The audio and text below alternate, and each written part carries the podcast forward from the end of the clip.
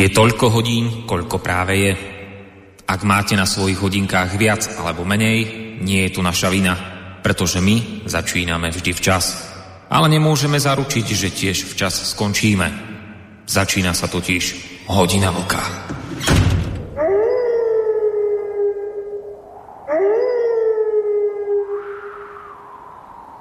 Dnes si, vážení naši poslucháči, pripomíname jednu zvláštnu udalosť z minulosti, ktorá sa do histórie zapísala pod menom Čudná vojna. Uh, ona táto historická udalosť má aj iné prívlastky. V Anglicku ju poznajú pod menom predstieraná vojna. Nemci tie hovoria vojna posediačky. A vo Francúzsku sa ujal názov Smiešná vojna. Čo to vlastne bola za udalosť? No už najskôr treba povedať, prečo to vlastne spomínam. No práve dnes je tomu 82 rokov od vtedy, čo Británia spolu s Francúzskom vyhlásili vojnu Nemecku. Stalo sa to 3. septembra, teda dnes, ale pred 82 rokmi v roku 1939. No a práve s touto udalosťou, s vyhlásením vojny Nemecku, zo strany Francúzska a Británie sa spája už spomínaná záležitosť ohľadom čudnej vojny. Na začiatku septembra roku 1939, v čase keď Polsko čelilo silnej nemeckej agresii a keď na ňu už tretí deň po sebe padali bomby, ktoré samozrejme zabíjali ľudí a mestá menili na ruiny, tak v tejto bezútešnej situácii, ako o tom referuje vo svojom článku portál HN Online, v tejto bezútešnej situácii sa zrazu v uliciach Varšavy začínajú ozývať radostné výkriky a desiatky ľudí majú úsmev na tvárach a kričia nech žije Anglicko. Skandujú načene e, mnohí ľudia, rozrastajúci sa dav smeruje k britskej ambasáde, aby vyjadril svoju vďaku pretože práve pred niekoľkými minútami totiž rozhlas oznámil, že Veľká Británia v reakcii na napadnutie Polska vyhlásila Nemecku vojnu. No a nielen ona, rovnakým spôsobom si spojenecký záväzok zakrátko plní aj Francúzsko. Beznádej Poliakov sa razom mení na vieru, že vojna, v ktorej sa ich krajina ocitla, dlho nepotrvá, no ale nakoniec to všetko dopadne inak. Ako to si samozrejme o malú chvíľku povieme, ale treba povedať, že invázia do Polska bola, vážení poslucháči, pre Hitlera obrovský politický ako aj vojenský hazard. Risk. Dalo by sa povedať obrovský risk. Skrátka, Hitler v úvode vojny riskoval, čo to dalo. Prečo? Nuž preto, lebo do útoku proti Polsku, ako sa historici dnes ako to historici dnes tvrdia, do tohto útoku proti Polsku zapojil takmer všetky svoje ozbrojené sily, ktoré mal. No a tým pádom, a to je ten risk, tým pádom ale ostala západná hranica ríše prakticky nekrytá. Nemecko bránilo zo západu alebo teda z tej západnej strany hranice len 23 divízií. Povede si, no však 23 divízií, to je dosť veľká sila. No iste, len treba vedieť, že okamžite ako Hitler napadol Nemecko, tak sa dalo do pohybu 110 francúzských divízií, ktoré išli práve tam k tej hranici Nemecka, ktorá nebola strážená, respektíve kde bolo len tých smiešných 23 divízií nemeckých proti 110 francúzským. No a iste si viete sami veľmi dobre predstaviť, ako by to dopadlo, keby tých 110 francúzských divízií zaútočilo na tých 23 nemeckých, ktoré tam ostali. Asi sa zhodneme v názore, že v takom prípade by obraná línia Nemcov veľmi rýchlo padla a Francúzi by sa veľmi ľahko dostali do vnútrozemia. Ak by to rovno pre Hitlera neznamenalo porážku, tak minimálne by to znamenalo, že má značný problém, teda hneď v úvode vojny.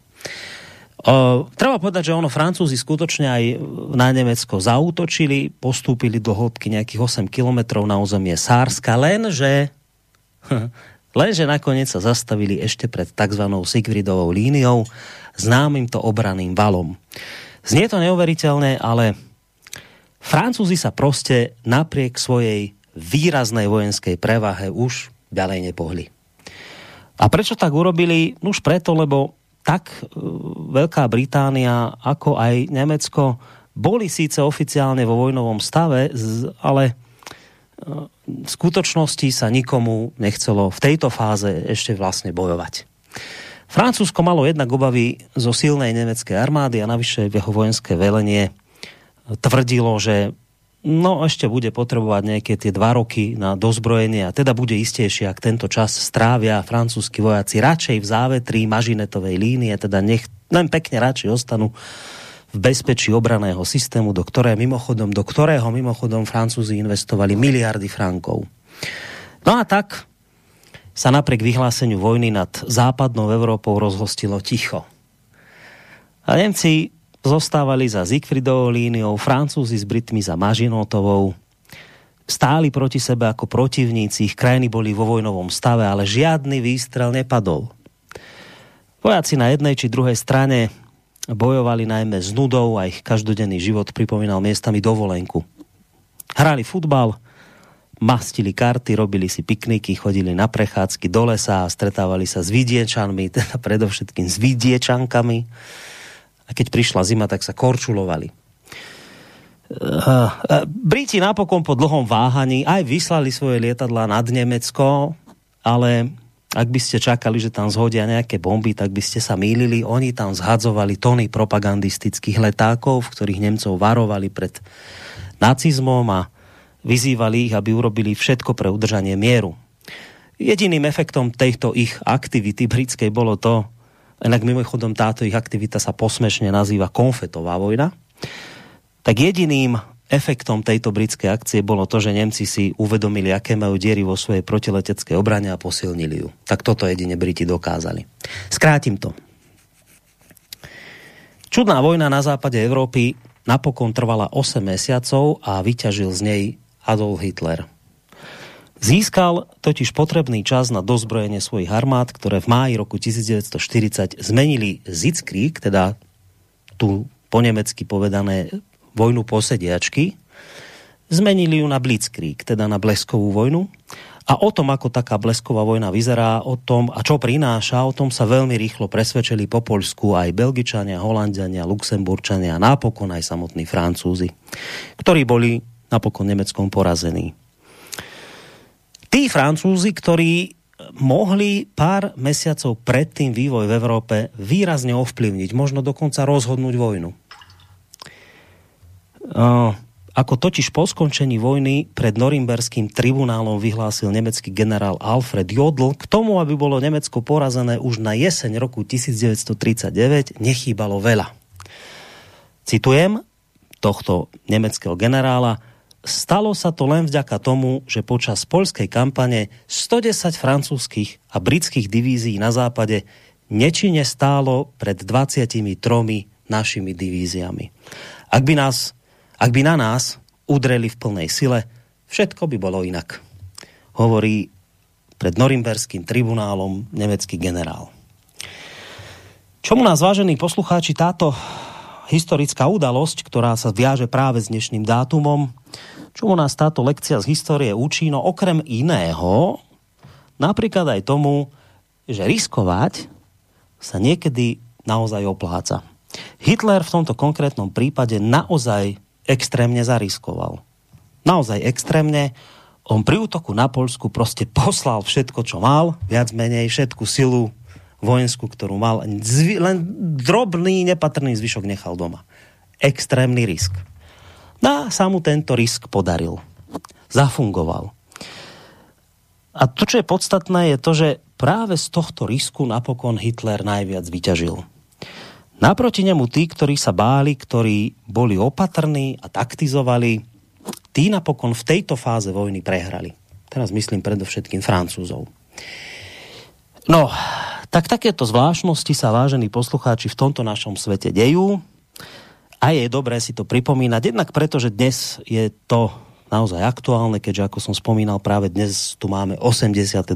výročie vyhlásenia vojny Nemecku zo strany Francúzska a Británie a tú následnú čudnú vojnu. Ale predovšetkým e, je to dôležité dnes si pripomínať aj mm, vzhľadom k našej dnešnej téme. Možno to znie tak zvláštne, že čo má naša dnešná téma s týmto, čo som tu teraz rozprával. Um, ja som vlastne chcel týmto svojim úvodným slovom tak nejak povedať to, že ukazuje sa v minulosti to tak bolo, že proste risk sa niekedy naozaj vypláca. A možno sa aj v dnešnej e, debate práve k tejto veci dostaneme, k nejakému tomu riskovaniu. Možno niekto, o kom bude dnes reč, v tejto chvíli riskuje. E, možno ten risk vyjde, možno ten risk nevíde. Nakoniec o tom bude naša dnešná debata. Ja si samozrejme uvedomujem, že som týmto svojim úvodným slovom vôbec nejako vám našu dnešnú tému nepriblížil. Uh, ale faktom je, že to riskovanie podľa mňa dnes bude hrať veľmi významnú rolu pri téme, ktorú sa chystáme otvoriť.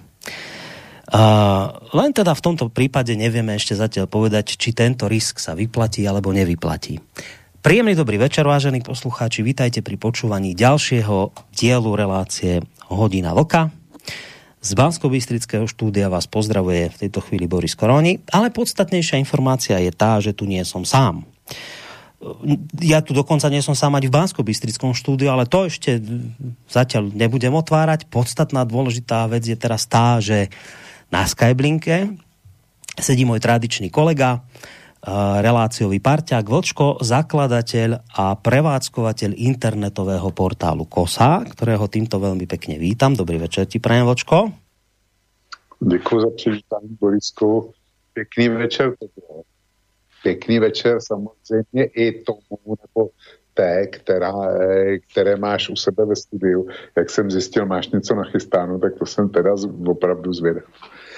Samozřejmě ten vůbec nejpěknější e, páteční večer přeju všem našim věrným posluchačkám a posluchačům slobodného vysílače, ať jsou na země kvůli kdekoliv. E, svým úvodem si mě zaskočil a je teda fakt, že jsme možná mohli vzít e, téma, který si nadhodil svým úvodem, totiž podivnou válku a vůbec výročí e, začátku druhé světové války protože zdá se, že svět má tendenci zapomínat i na to nejhroznější, co ho potkalo. A jak známo, kdo zapomene na svou minulost, tak eh, bývá zpravidla odsouzen k tomu ji znovu prožít. A to by to teda je to poslední, co bychom asi měli chtít. No a e, co ještě? No, téma. Téma, téma prozradíš, ale než tak uděláš, tak já chci něco speciálního. Eh, navážu na poštovnu, jak jsme tam končili. Eh, já jsem dvakrát ve své upoutávce na poslední a předposlední hodinu vlka požádal posluchače o to, aby zvážili, jestli nemůžou slobodný vysílač finančně podepřít, protože situace vypadala krajně nedobře. No a e, ve středu účetnictví nebo příspěvky minulého měsíce, tak jsem s údivem zjistil, že nejenom, že se vybralo potřebných 8 tisíc, ale dokonce tam máš ještě maličký finanční polštář. A je to, bylo to velmi příjemný překvapení, bašok. A já za něj těm, kteří tobě a vysílači pomohli, moc a moc děkuju. A ja som samozrejme veľmi rád, že si to takto v úvode relácie spomenul, lebo bolo to naozaj veľmi prekvapujúce. Ono to vyzeralo skutočne všeliak, že či vôbec e, ani som, sme nedúfali, že to už k tej osmičke pôjde a napokon to presne dopadlo tak, ako hovoríš. Ďakovali sme za to už v podstate v relácii Voková listáreň že vďaka tomu my vlastne môžeme pokračovať ďalej aj v mesiaci september. Ale teda, že to až takto dobre dopadne, to sme naozaj netušili, takže veľká vďaka aj z mojej strany. No a ale e, už som teda naznačil, že nie som ja tu v tomto štúdiu celkom sám, aj keď teda je to také neplánované. Bolo to milé, keď si povedal, že možno tú, ktorú tu máš, no nemám tu tú, mám tu týchto. No, ale e, je teda očividné z tohto, čo hovorím, že sú tu dvaja páni. Ale ja ešte skôr ako ich privítam, um, ja to vlastne mám dnes takú jednu milú povinnosť. Ja keď sa pozerám do tej tvojej upútavky k dnešnej relácii, tak tam hneď v jej úvode uvádzaš, citujem, že slobodný vysielač berú jako svůj, jako li mi nepatří, ale to nevadí, když někde působíte už skoro 6 let. Za pár dnů bude 6. výročí. Hodina voka, tak ani jiné nastavení není možné. 6. výročí hodiny voka, tak ani jiné nastavení není možné. Už se stal mou součástí a nekriticky si nalhávám, že já jeho. No. Tak ty sa vlastne v úvode tej relácii dotýkaš jedného takého nášho blížiaceho sa výročia. Ja keď som pozeral do archívu našej relácie, tak som si všimol, že e, vlastne prvú hodinu vlka tam vidím z 23. septembra roku 2015 Vtedy sme si dali ako vôbec prvú takú štartovaciu tému Imigranti, bumerang sklamaných nádejí. Tak sa volala naša prvá téma, aj keď máme, Vlčko, taký pocit, že nebola to naša úplne prvá relácia. My sme asi ešte mali predtým nejakú spoločnú reláciu, kde sme sa tak oťukávali, kde sme sa, už to presne neviem, o čom bavili, ale nebola to prvá relácia Hodina Vlka. Až potom sme sa mi dohodli a spustili sme tento seriál. Dobre si to pamätám, nie? Jo, správně, bylo to, já mám za to, že to bylo ukrajinský téma. No, čím jsme začali. Tak, tým sme začali a potom po tej debate úvodnej sme si povedali, že možno by bolo dobre urobiť aj nejakú takú akože pravidelnú vec. No tak sme si vymysleli hodinu vlka a teda tá začala 23. septembra. No, ale tak či onak do toho 23. septembra, kým teda budeme v nejakom tom našom oslavnom móde, ešte keď budeme teda si pripomínať tú našu šesťročnicu, tak a to bude mimochodom vo štvrtok, čiže my keď budeme potom vlastne vysielať o neskôr v piatok, tak to bude ešte stále veľmi aktuálne. Ale teda do toho 23. septembra nám predsa len ešte ostáva nejaký ten čas, takže to teraz veľmi rozoberať nebudem, to blížiace sa naše oslavy. Ale ja sa od toho odpichnem, práve od tých osláv, od tých narodeninových záležitostí sa odpichnem, lebo je to dnes aktuálne. No, teraz možno netušíš a, a nemôžeš tušiť, o čom teraz hovorím, ale ono je tá oslava narodeninová dnes aktuálna. Netýka sa to nás, netýka sa to našej relácie, ale ide o jedno meno, ktoré ty veľmi dobre poznáš. Zdenko Onderka to je meno, ktoré je tebe, myslím, dobre známe. Však. Samozřejmě. No. Zdeno Onderka je nesmírný borec a já k němu mám obrovský respekt. No, Zdeno Onderka to je e, človek, ktorý je teda predovšetkým nie len poslucháčom tejto našej relácii, ale on e, je jej stabilnou súčasťou a to hlavne teda z toho dôvodu, že všetky tie obrázky, ktoré my vlastne zverejňujeme k jednotlivým témam relácie dnes, tam práve vďaka nemu máme toho, ten, ten taký úžasný obrázok toho boxera Orbána, ako bije do toho vreca ktorým je Európska únia, tak práve tento Zdeno Onderka nám vždy vlastne vyberá obrázky k jednotlivým témam.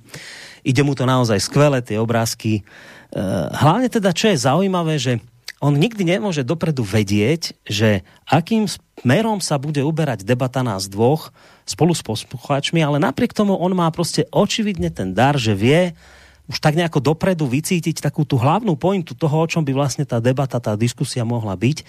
Takže e, tie ním vyberané obrázky sú vždy vlastne také nadčasovo trefné um, a mimochodom aj veľmi vtipné. No a tak práve tento Zdeno, on on sa dnes dožíva krásnej 40 kiločko. A to, že to je krásne, 40 to ja viem, lebo ja som mal pred rokom 40 mimochodom teraz v septembri budem mať 41, ale nejde o mňa, to je len tak ako mimochodom som to dodal, ale teda tak krásna okrúhla 40 tohto pána, ktorý sa nám tu stará o obrázky a nie len o obrázky, on ešte navyše je aj náš účtovník, navyše ho môžete počúvať v reláciách plánovanie budúcnosti, kde my vždy rozoberáme jednak ako sme hospodárili, jednak čo plánujeme do budúcna, tak tam vy ho vlastne môžete tiež počúvať. On je ešte popri tomto všetkom samozrejme aj šťastným manželom a hrdým ocom v predovšetkým. No a keďže za všetkým, lebo to je vždy tak, že za všetkým musíš hľadať ženu, tak samozrejme po tejto linke ženskej to aj dnes išlo.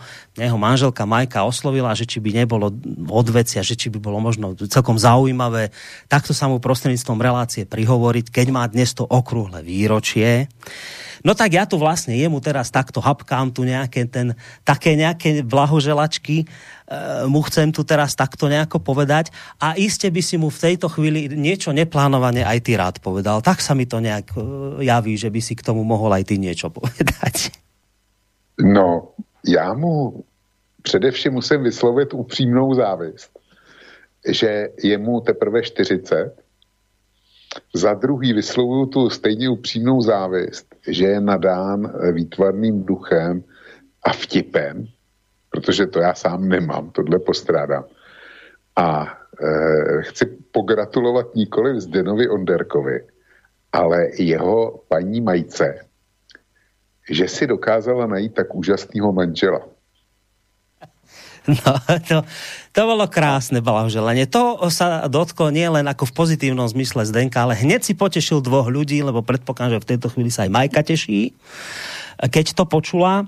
A čo je takéto vlastne neplánované, je to, že je, to som naozaj vôbec nejak neplánoval, ale tuto mi prišli aj moji dvaja kolegovia, ktorých tu bežne počúvame v relácii plánovanie budúcnosti. Oni sú tu vlastne teraz tiež, lebo Mišo e, Dobrík mal cestu okolo, tak vrajím, budeme oslavovať, tak sa, tak sa zdrž, tak sa zdržal, tak je tu s nami. Mišo, vitaj.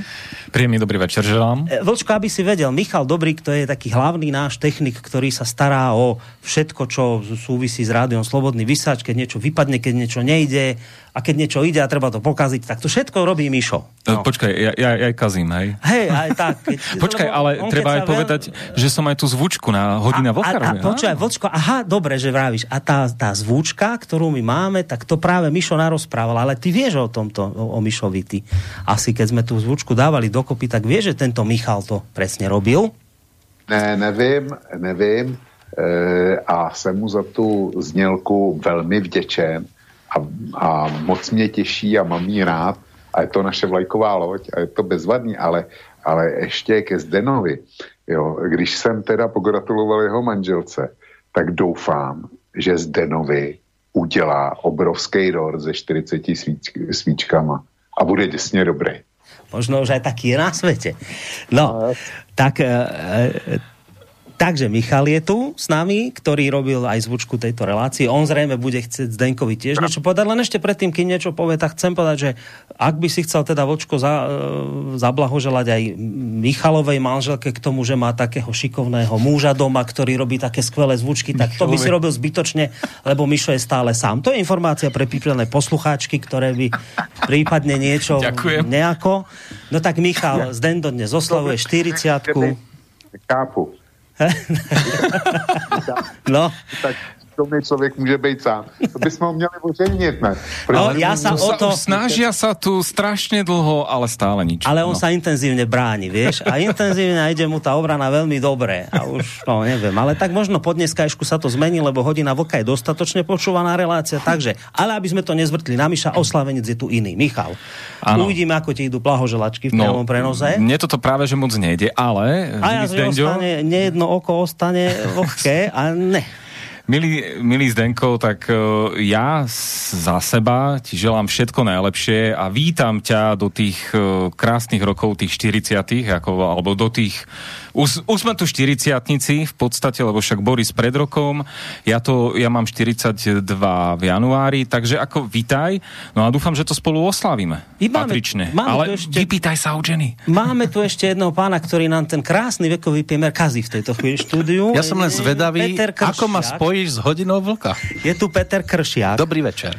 Zatiaľ len teda hovorím o tom, že kazíš priemer vekový. Lebo a už kazím už... aj to, kto spolupracoval s touto reláciou lebo ty si 50 nezahovare. Keď chcem povedať, že koľko má, tak vidíš všetko možno. Ale šťastný 50 Šťastný 50 a ešte šťastnejší budeš, keď budeš môcť niečo Zdenkovi povedať.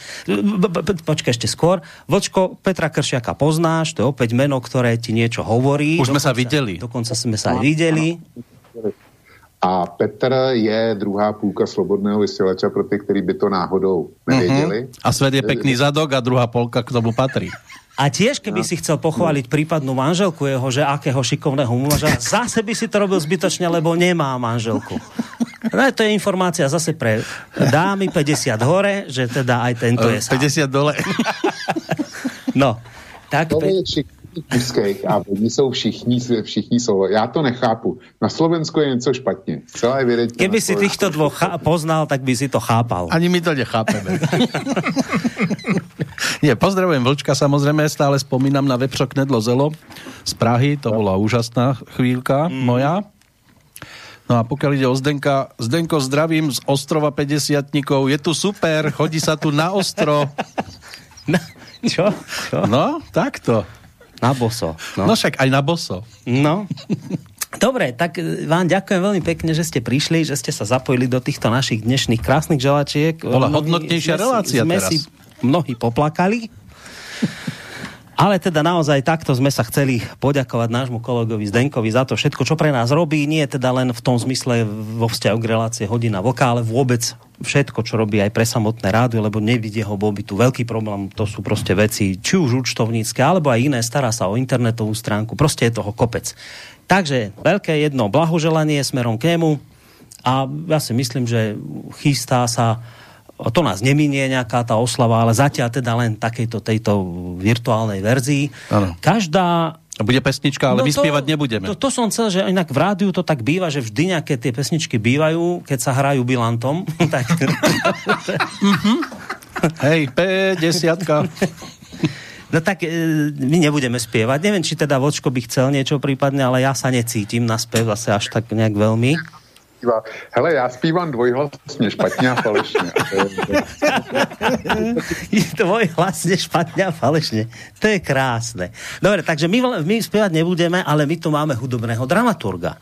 Hudobný dramaturg Peter Kršiak ešte niečo pekné vybral. Čo si vybral? No, tak bola taká požiadavka, že niečo krásne, romantické. Romantické. A čo by malo hlbokú výpoveď v sebe. Mm, táto požiadavka priletela zo ženského sveta. Áno, zo ženského oddelenia. A snáď sa teda podarilo. No dobre, tak e, zahráme si a tento náš neplánovaný, neplánovano plánovaný úvod týmto vlastne ukončíme. Ja sa vám dvom veľmi pekne poďakujem. Toto bolo vašich 15 minút slávy v hodine vlka. Áno. Dúfam, že ste si to užili. Vieme, že takú počúvanosť už nikdy mať nebudeme. tak. Takže to stačilo a už sa môžete pobrať. My s Vočkom ešte budeme ano, ďalej. Ideme k svojim 3000 plus. My si budeme ďalej užívať a vy si hľadajte ženy. Majte sa pekne. Ďakujeme za zverejnenie nášho inzerátu. Zdenkovi.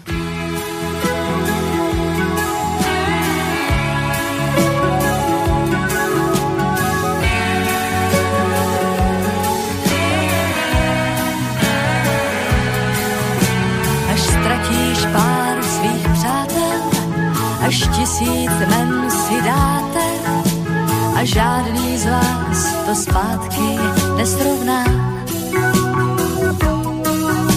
Až budeš sám se cítit, já řeknu neskromná. Ještě jsem tu lásko, přece já.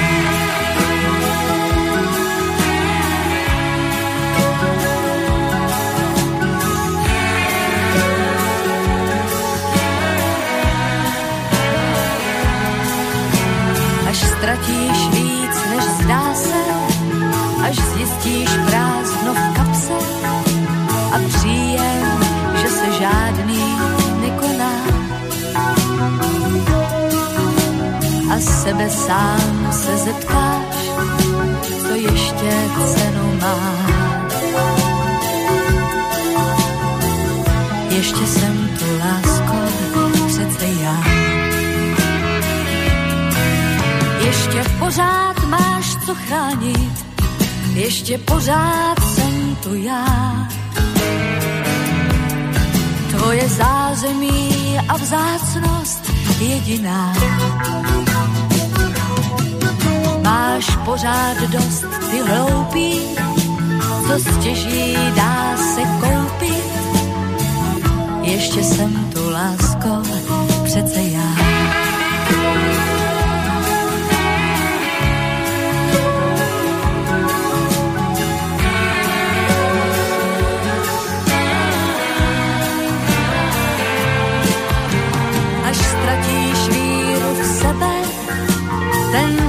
Vážně neber, ten zmizí jako voda skalená. A pohled já tu dýchám, v tvých dlaních schoulená. Ještě jsem tu lásko, přece já.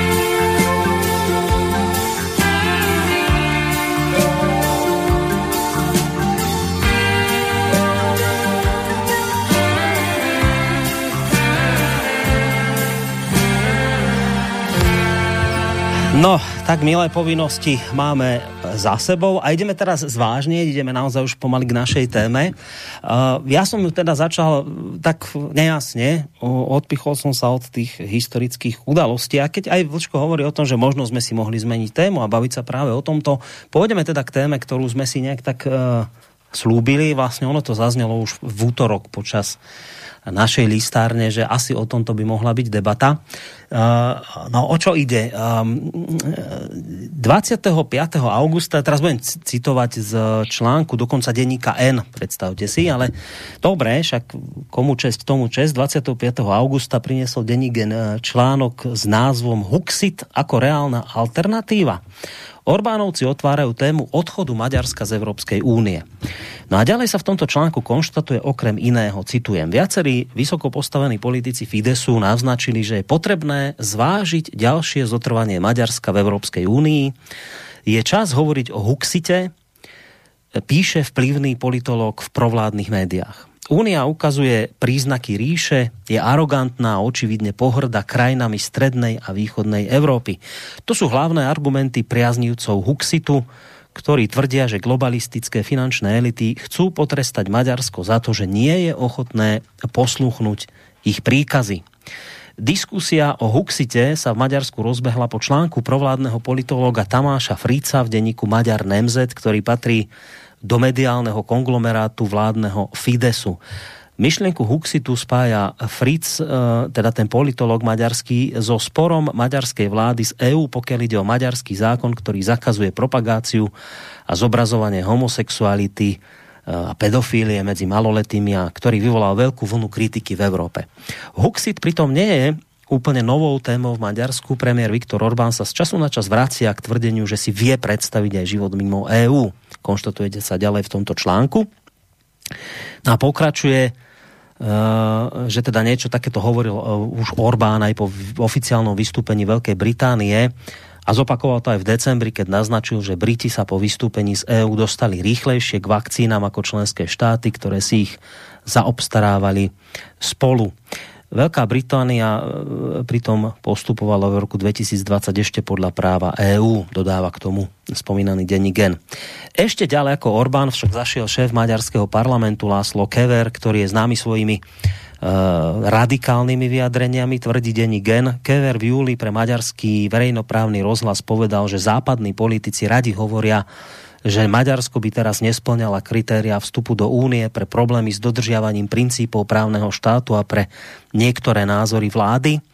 Kever týmto západným politikom odkazuje, že ak by bolo referendum o vstupe do únie teraz, on by za vstup nehlasoval. Dodal pritom, že si nemyslí, že by pre Maďarsko bolo mimo EÚ lepšie. Úniu však ohrozuje podľa neho nová totalita vo forme liberalizmu, posthumanizmu a zeleného ekošialenstva. Ministerka spravodlivosti Judith Varga koncom júla zase na Facebooku citovala bavorského politika Petra Gunweilera, podľa ktorého Európska únia už nie je posledné východisko, ale intelektuálna márnica. No, ten článok pokračuje ďalej, ale myslím, že to dôležité zaznelo. Maďarsku teda bola, bolo, povedal by som to tak, bolo otvorené Overtonovo okno. Už proste táto téma sa dostala do diskusie. Je to stáva sa z toho relevantná debata. Vystúpiť z EU, nevystúpiť z EU. Proste provládny maďarský denník NMZ túto tému otvoril. A mimochodom, to je vec, na ktorú si aj Tyvočko reagoval vo svojom článku u seba e, na portáli KOSA, kde si sa presne tomuto celému venoval. Takže skrátka a dobre, toto bude téma našej dnešnej e, relácie a tomuto sa budeme venovať, tak predpokladám, že aj maily, ktoré by prípadne k tejto téme prišli, tak budú práve sem smerovať. Tie nám vlastne môžete písať už o tejto chvíle na adresu studiozavináčslobodnyvysielac.sk Môžete nám aj písať cez našu stránku, keď si kliknete na to zelené tlačidlo otázka do štúdia. No a potom je tu samozrejme možnosť nám aj zatelefonovať na číslo 048 381 0101. Denní gen tento článok vyťahol 25. augusta. Mám pocit, Vlčko, že ty si ho behol v tomto smere, že ty si s tým prišiel trošku skôr. Ne, já jsem přišel, já jsem přišel o týden díl, ale já jsem ho měl bohužel napsaný a e, napsaný jsem ho měl dřív ale vzhledem k tomu, jak jsem měl Afganistán, tak jsem to posouval a posouval, jo. Hmm. Takže napsaný byl dřív, nicméně vydaný byl až 31. Ale než se tomu začnu věnovat, tak já bych se přece chtěl vrátit ke Zdeníkovi Onderkovi ještě a zcela vážně a seriózně mu popřát eh, k těm kolatěnám. Eh, Zdeno si na vrcholu sil, užij si to, protože tohle je opravdu krásný čas, užij si to. A nech tě provází eh, hlavně zdraví, protože to ničím nenahradíš. Trošička štěstí je, ať tě vydrží ta, ta bezvadná um, kreativita, kterou disponuješ, to, to je prostě dar a ať, ať ti prostě všechno vychází. Pěkný 40. narozeniny. A čili to je, tahle věc. A potom mám prozbu, vzhledem k tématu, který jsme si e, dneska zvolili, tak e, vím minimálně o dvou posluchačích e, Slobodného vysílača, kteří disponují ma- maďarštinou.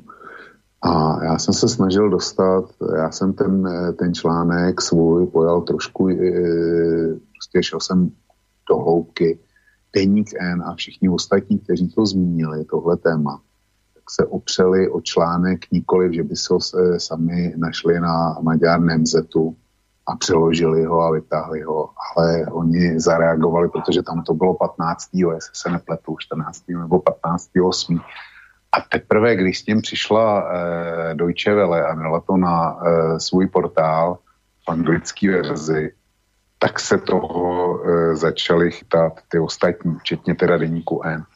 A deník N se jako obyčejně mílí.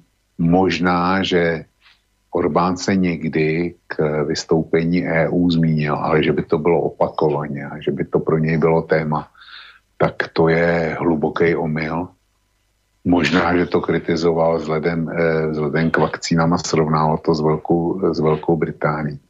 Ale já jsem šel na maďarské stránky a tam jsem našel web, eh, který je ostře proti Orbánovské, ale byly tam zajímavé čísla na něm k Uxitu a k tomu, jak Maďaři vidí Evropskou unii a k tomu se určitě ještě dostaneme, protože já jsem vždycky o číslech.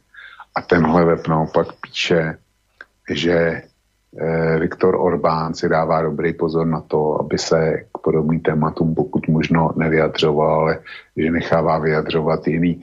Takže eh, bych doporučil deníku N a s Gustem, aby když o něčem píšou, tak aby eh, slepě nekopírovali pouze Deutsche Welle v daném případě, ale aby zkusili taky originální prameny.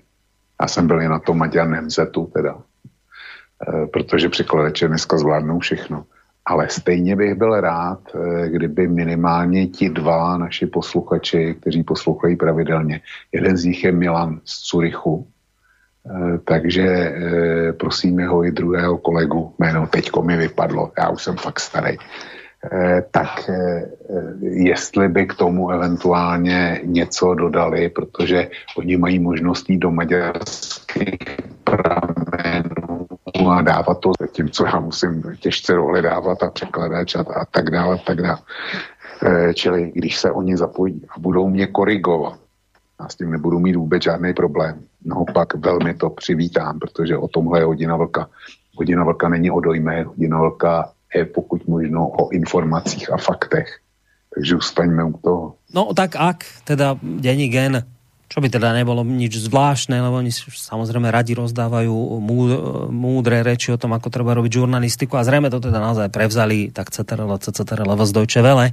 Tak ak to prevzali tak, tak potom zrejme prevzali je to tvrdenie, ktoré je ďalej v článku obsiahnuté, kde hovoria o tom, že Orbánov Fides pôvodne nebola euroskeptická strana, aj keď Orbán už v roku 1999 mal hovoriť o tom, že ak sa im nepodarí vstúpiť do únie, nebude to tragédia, lebo aj mimo únie je život. V každom prípade, ale potom vám dodávajú ďalej v tom článku, že Fides nebol nikdy predtým nejako radikálny k Európskej únii, že ďaleko radikálnejšia bola v tomto smere strana Jobbik, ktorej politici v roku 2012 žiadali referendum o odchode z EÚ a pálili vlajku únie.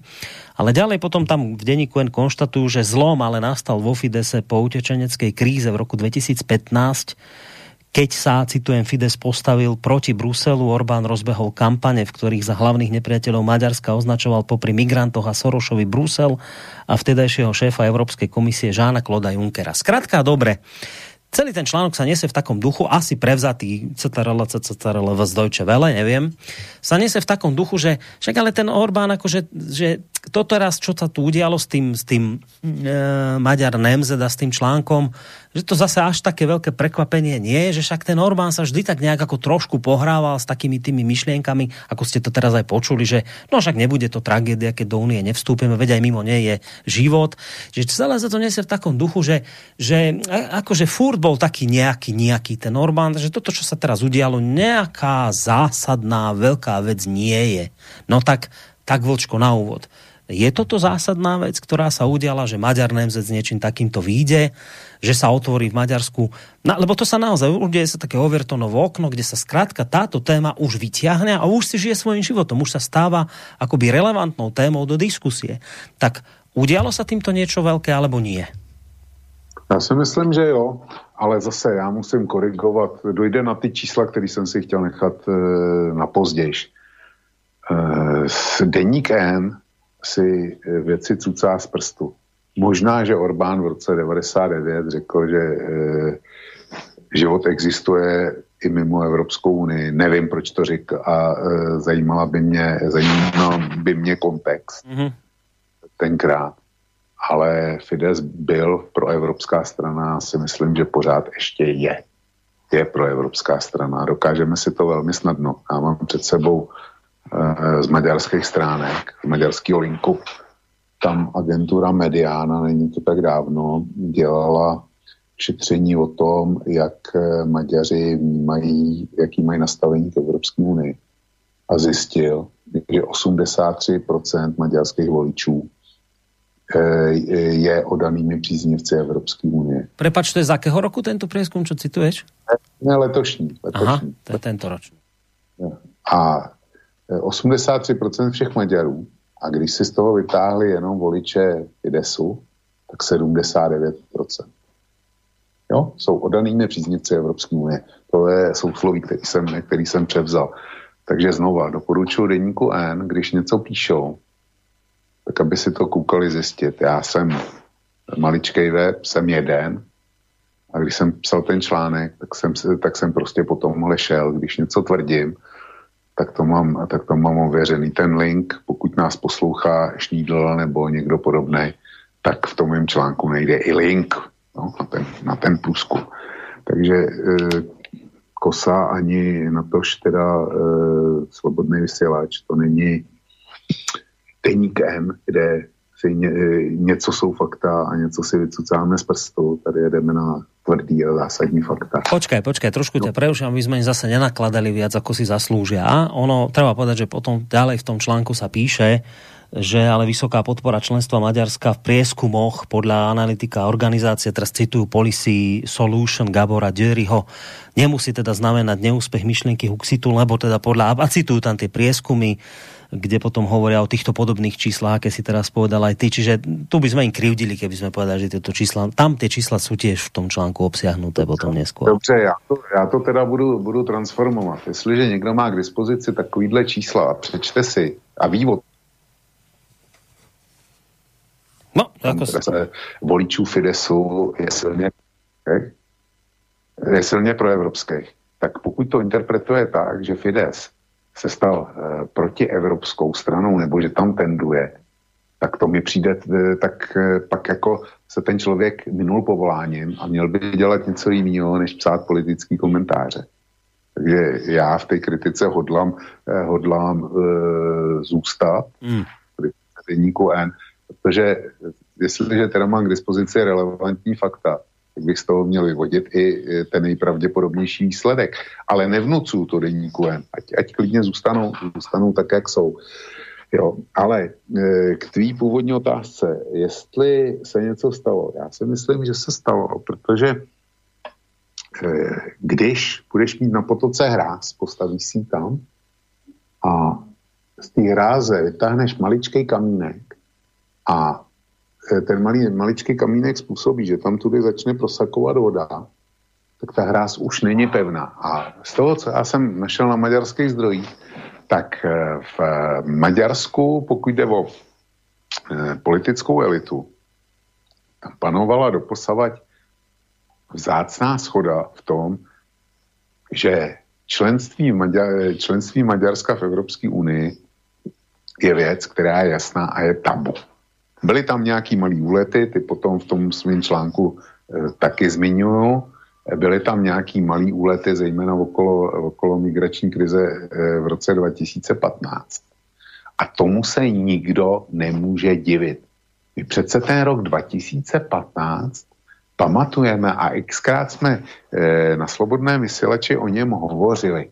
Do Evropy se valily miliony běženců, ilegálních běženců a Evropská unie se zmohla na jediné. Chtí, ta chtěla zařídit, aby ty běženci se rozptýlili do všech členských zemí. Jo? Do těch zemí, který, který e, byli naladěni na vlnu eh, refugees welcome a eh, který chtěli šafnout a pak do eh, zemí a, a i do zemí, zejména do zemí, kde eh, lidi, obyvatelstvo i jejich politické elity věděli, že to není řešení, že to je jenom, jenom eh, slepá odbočka, která povede ke katastrofě. A jediný politik, který zaujal razantní řešení, byl Viktor Orbán. Všichni to vědí. Viktor Orbán s tím začal něco dělat. A začal s tím něco dělat. Proti vůli sousedů, zejména proti vůli, proti vůli eh, vedení Evropské unie, tehdejšímu vedení, proti takzvaným lidskoprávním eh, organizacím, proti Eh, mediálnímu mainstreamu, který je ovládaný těma lid, prostě páchači dobra, co chtějí zachraňovat a dělat dobrý skutky, ale na úkor jiných. Kdo musí ty, ty refugees welcome, nikdo z nich nevezme. A ať si je, přijmeme je, ale ať si je vezme, vezme někdo jiný, ne my. Jo. Takže to byl, to byl rok 2015 a e, zkouším se představit, jak by byla Evropa dopadla, kdyby Viktor Orbán nebyl pěstí do stolu a nebyl, nebyl, nezačal stavět ten, ten tolik zlopověstný plot, co by se asi bylo dálo. Je zajímavý, že stejná Evropská unie dneska nemá žádný problém s tím, že se staví ploty z žiletkového drátu na polsko-běloruských hranicích, eh, litevsko-běloruských hranicích, lotyšsko-běloruských hranicích. Tam se stavět může, protože to je, eh, to je eh, proti hybridní válce zlotřilého Lukašenka, který ovšem do bezpečné Evropy posílá stejný Afgánce, posílá stejný Afgánce, jako my si přivážíme letadly, to jednak, a eh, to jako my rozlišujeme zřejmě i Afgánce a Afgánce. Ty, kteří jsou v letadle, tak jsou dobrý a ty, kteří eh, se trmácejí pěšky po, eh, napříč Ázií a napříč Evropou, tak ty jsou zřejmě špatní. Jo. Já, já nevím, já teda lidi rozlišuju trošku jinak osobně a je zajímavý, že Poláci dneska se rozhodli krátkodobě přeji, přijmout vedle svých takzvaných spolupracovníků z Afganistánu, tak se rozhodli přijmout e, z Německa, respektive z Ramsteinu, z americké základny, na e, přechodný pobyt asi 900 emigrovaných Afgánců. Jo. Takže to se rozhodlo Polsko. Ale matka s pěti dětma, eh, která umírala a umřela na eh, polsko-běloruské hranici, tak tu přijmout nemohli. To, to jako to ne. Tam je, tam je staný právo, hmm. tam nesmí novináři, tam se nesmí fotografovat, tam nesmí lékařská pomoc, tam nesmí nikdo. Eh, to jsou asi tři kilometry dovnitř do polského vnitrozemí. Tak eh, tam platí staný právo. Tam se nesmí demonstrovat, tam se nesmí křičet, tam se, ne, tam se nesmí nic. Čili E, já to, proč to uvádím? E, a nejmenuji Viktora Orbána, protože Viktor Orbán postavil plot. Ale je zvláštní, že tam žádný staný právo podél hranic nebylo. Že tam novináři mohli, že tam přiná, e, humanitární organizace tam mohli. E, tenkrát byl za to kritizovaný a e, vláčený bahnem. A dneska Poláci jakoby nic, jo, to, čili my dvojí metr. No, ano, pri ňom sme. Dvojí metr, to je, to je naše klasický téma. Vem si kteroukoliv hmm. relaci chceš, tak vždycky na to narazíme. A u Viktora Orbána těch metrů je nejmín 10. No, dvojité metre, to sú veci, pri ktorých ja vždy idem do takej nešťastnej polohy. Už si ale trošku zvykám, už som na to taký otrelejší. V minulosti ma to viacej bolelo. Pri tejto téme, však už si to povedal, eh, Orbánovi pár rokov dozadu nadávali do nacistov. Dnes tá istá Európska únia hovorí teraz neviem ústami koho, myslím, že aj ty si to zdieľal, že nejaká komisárka, či kto, že povie, že keď tak na tým uvažujem, tak plod je dobrá, dobrý nápad. No tak takto sa to zmenilo, veď v poriadku, to sa môže zmeniť ten názor, len by teda bolo férové povedať, že sa takto názor zmenil a že bolo by dobre sa povedzme tomu Orbánovi ospravedlniť za to, čo sme o ňom rozprávali v minulosti, ale samozrejme to nebude, to sa nedočká toho.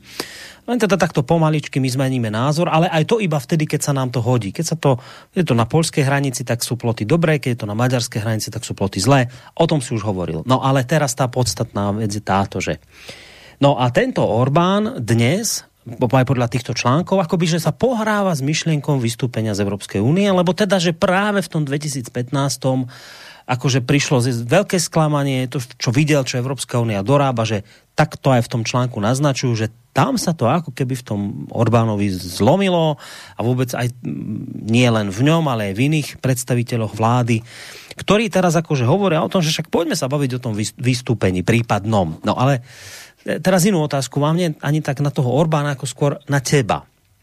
Vždy, keď sa bavíme o Európskej únii, ty si človek, ktorý razíš tú teóriu, že teda Európska únia áno, má svoje chyby, ale že teda zotrvanie v nej ešte stále výhody toho prevažujú nad všetkými negatívami, ale zároveň máš červené čiary, kde hovoríš, a po, ale po prekročení tejto čiary by som a ja už bol za vystúpenie z Európskej únie. Jedno z prekročení takýchto čiar je u teba to, keby sa napríklad v minulosti, keď bola téma, že budú kvóty povinné, ak by sa povinnými stali, tak hovoríš, toto je napríklad jedna z čiar, kde ja by som povedal, áno, ak majú byť povinné kvóty, tak odchádzame. No a teraz Teraz tá otázka na teba. Už to tu v úvode zaznelo. Dnes maďarskí politici ústami napríklad Lásla Kevera, e, predsedu parlamentu, hovoria e, o Európskej únii ako o nejakom žalári národov, ako o, márnici, o intelektuálnej márnici. Hovoria, e, že teraz citujem Lásla Kevera, Európska únia aktuálne predstavuje novú totalitu, vo forme liberalizmu, novú totalitu v podobe posthumanizmu a novú totalitu v podobe zeleného šialenstva. Teraz oni kritizujú presne tieto veci. Oni nehovoria o tom, že e, sa to z ekonomického hľadiska nevhodí. Neviem. Oni hovoria, že toto nám na tom presne vadí. Tento, tento, táto nová totalita vo forme liberalizmu, posthumanizmu, zeleného šialenstva, že proste sme trestaní za názor a tak ďalej. Moja otázka na teba. Keď ty počuješ takéto názory, do akej miery ty vieš sa teraz s tými maďarskými politikmi stotožniť a povedať si, že áno, že, že toto teraz kritizujú správne, tu, sme na, tu s nimi stojím na jednej strane a ja, ja to vidím podobne, že keď takéto kritiky počuješ zo strany maďarských politikov, vieš sa s nimi stotožniť? Když ještě odpovím, tak tě přečtu e, originál toho, co bylo, kousek originálu toho, co bylo e, v Maďar Nemzet, Eh, a protože to potřebuju.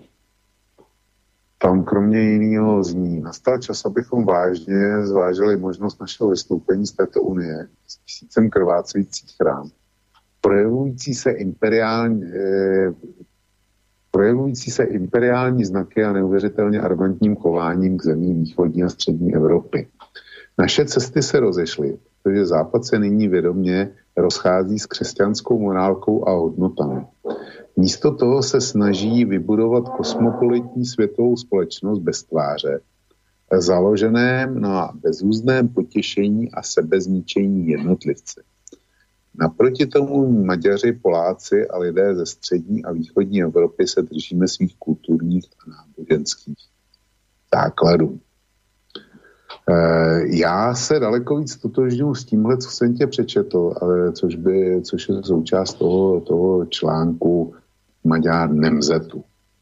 E, naše cesty se skutečně rozcházejí mezi západem a těma mm, zeměma ze střední a východní Evropy, protože máme své zkušenosti a víme, eh, k čemu vede eh, teorie jediný správný cesty. To už jsme si zažili.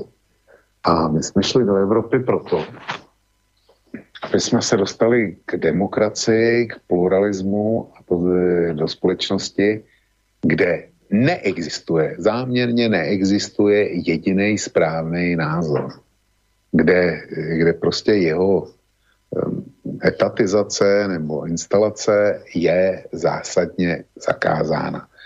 Eh, eh, chtěli jsme společnost, která je postavená to důsledně na soutěži ideí, princi, principů, cílů, postupů, prostě, eh, která je konkurenční. Oni nám říkají, že konkurence ne. A že to, eh, na čem byla postavená naše civilizace, takže je vlastně od začátku špatně. A eh, let kde, zejména teda ve Francii, dneska, protože Británie je pryč, ale Británie toho byla nej, eh, největším dokladem, tak tam dneska spochybňují svou minulost, svrhávají sochy a bysty svých velkých lidí, protože, a teďko si zatím dodej, co chceš, protože to byli kolonialisti, rasisti, otrokáři, eh, byli to eh, bílí mačové a, a tak dále. A nebo eh, zbyla nám Francie, tam bylo letos dvoustý výročí, jestli se ne, nepletu, Napoleonovy smrti. A bylo z toho veliký halo, že Macron, jako prezident se přišel poklonit, poklonit k Napoleonově hrobu, kde x jeho předchůdců nebylo, aby si nezadali jako s těma jedině správnýma. Protože Napoleon byl rasista, neboť povolil ve Francii a v francouzských državách znovu otroctví. Jo?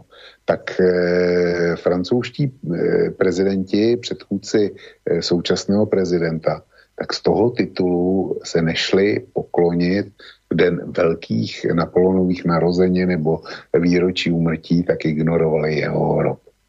Pro mě to je něco naprosto nepochopitelného.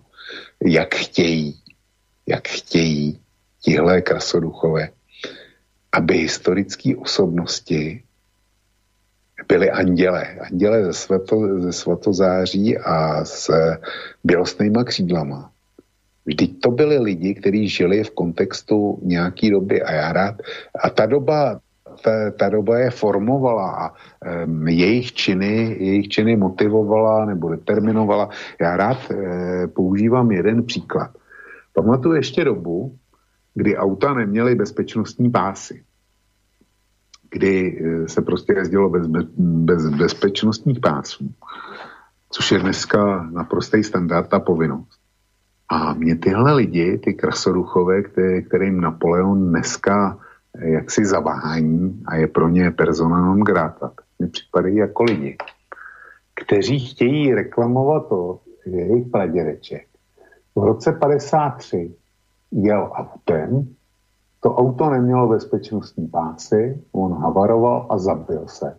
A dneska, a měl dejme tomu Fortku, která, který, která existovala už tenkrát, zabil se ve Fortce. A oni dneska, tihle krasoduchové, zažalují automobilku Ford kvůli tomu, že to auto nebylo vybavené bezpečnostníma pásama. Jo. Tak takhle, takhle to mají. A Eh, stejný je to, stejný je to eh, s těma, eh, nebo respektive tím odpovídám na tu otázku, jestli se stotožňuji z výroky maďarských politiků. Ten předseda parlamentu tak já nevím, co rozumí on pod slovem liberalismus a ještě je tam nějaký druhý, nějaký druhý ismus, eh, tak to, to, neumím, eh, to neumím uchopit, ale umím uchopit ten eh, ekoterorismus, on to tam nazývá zelená Zelené ano.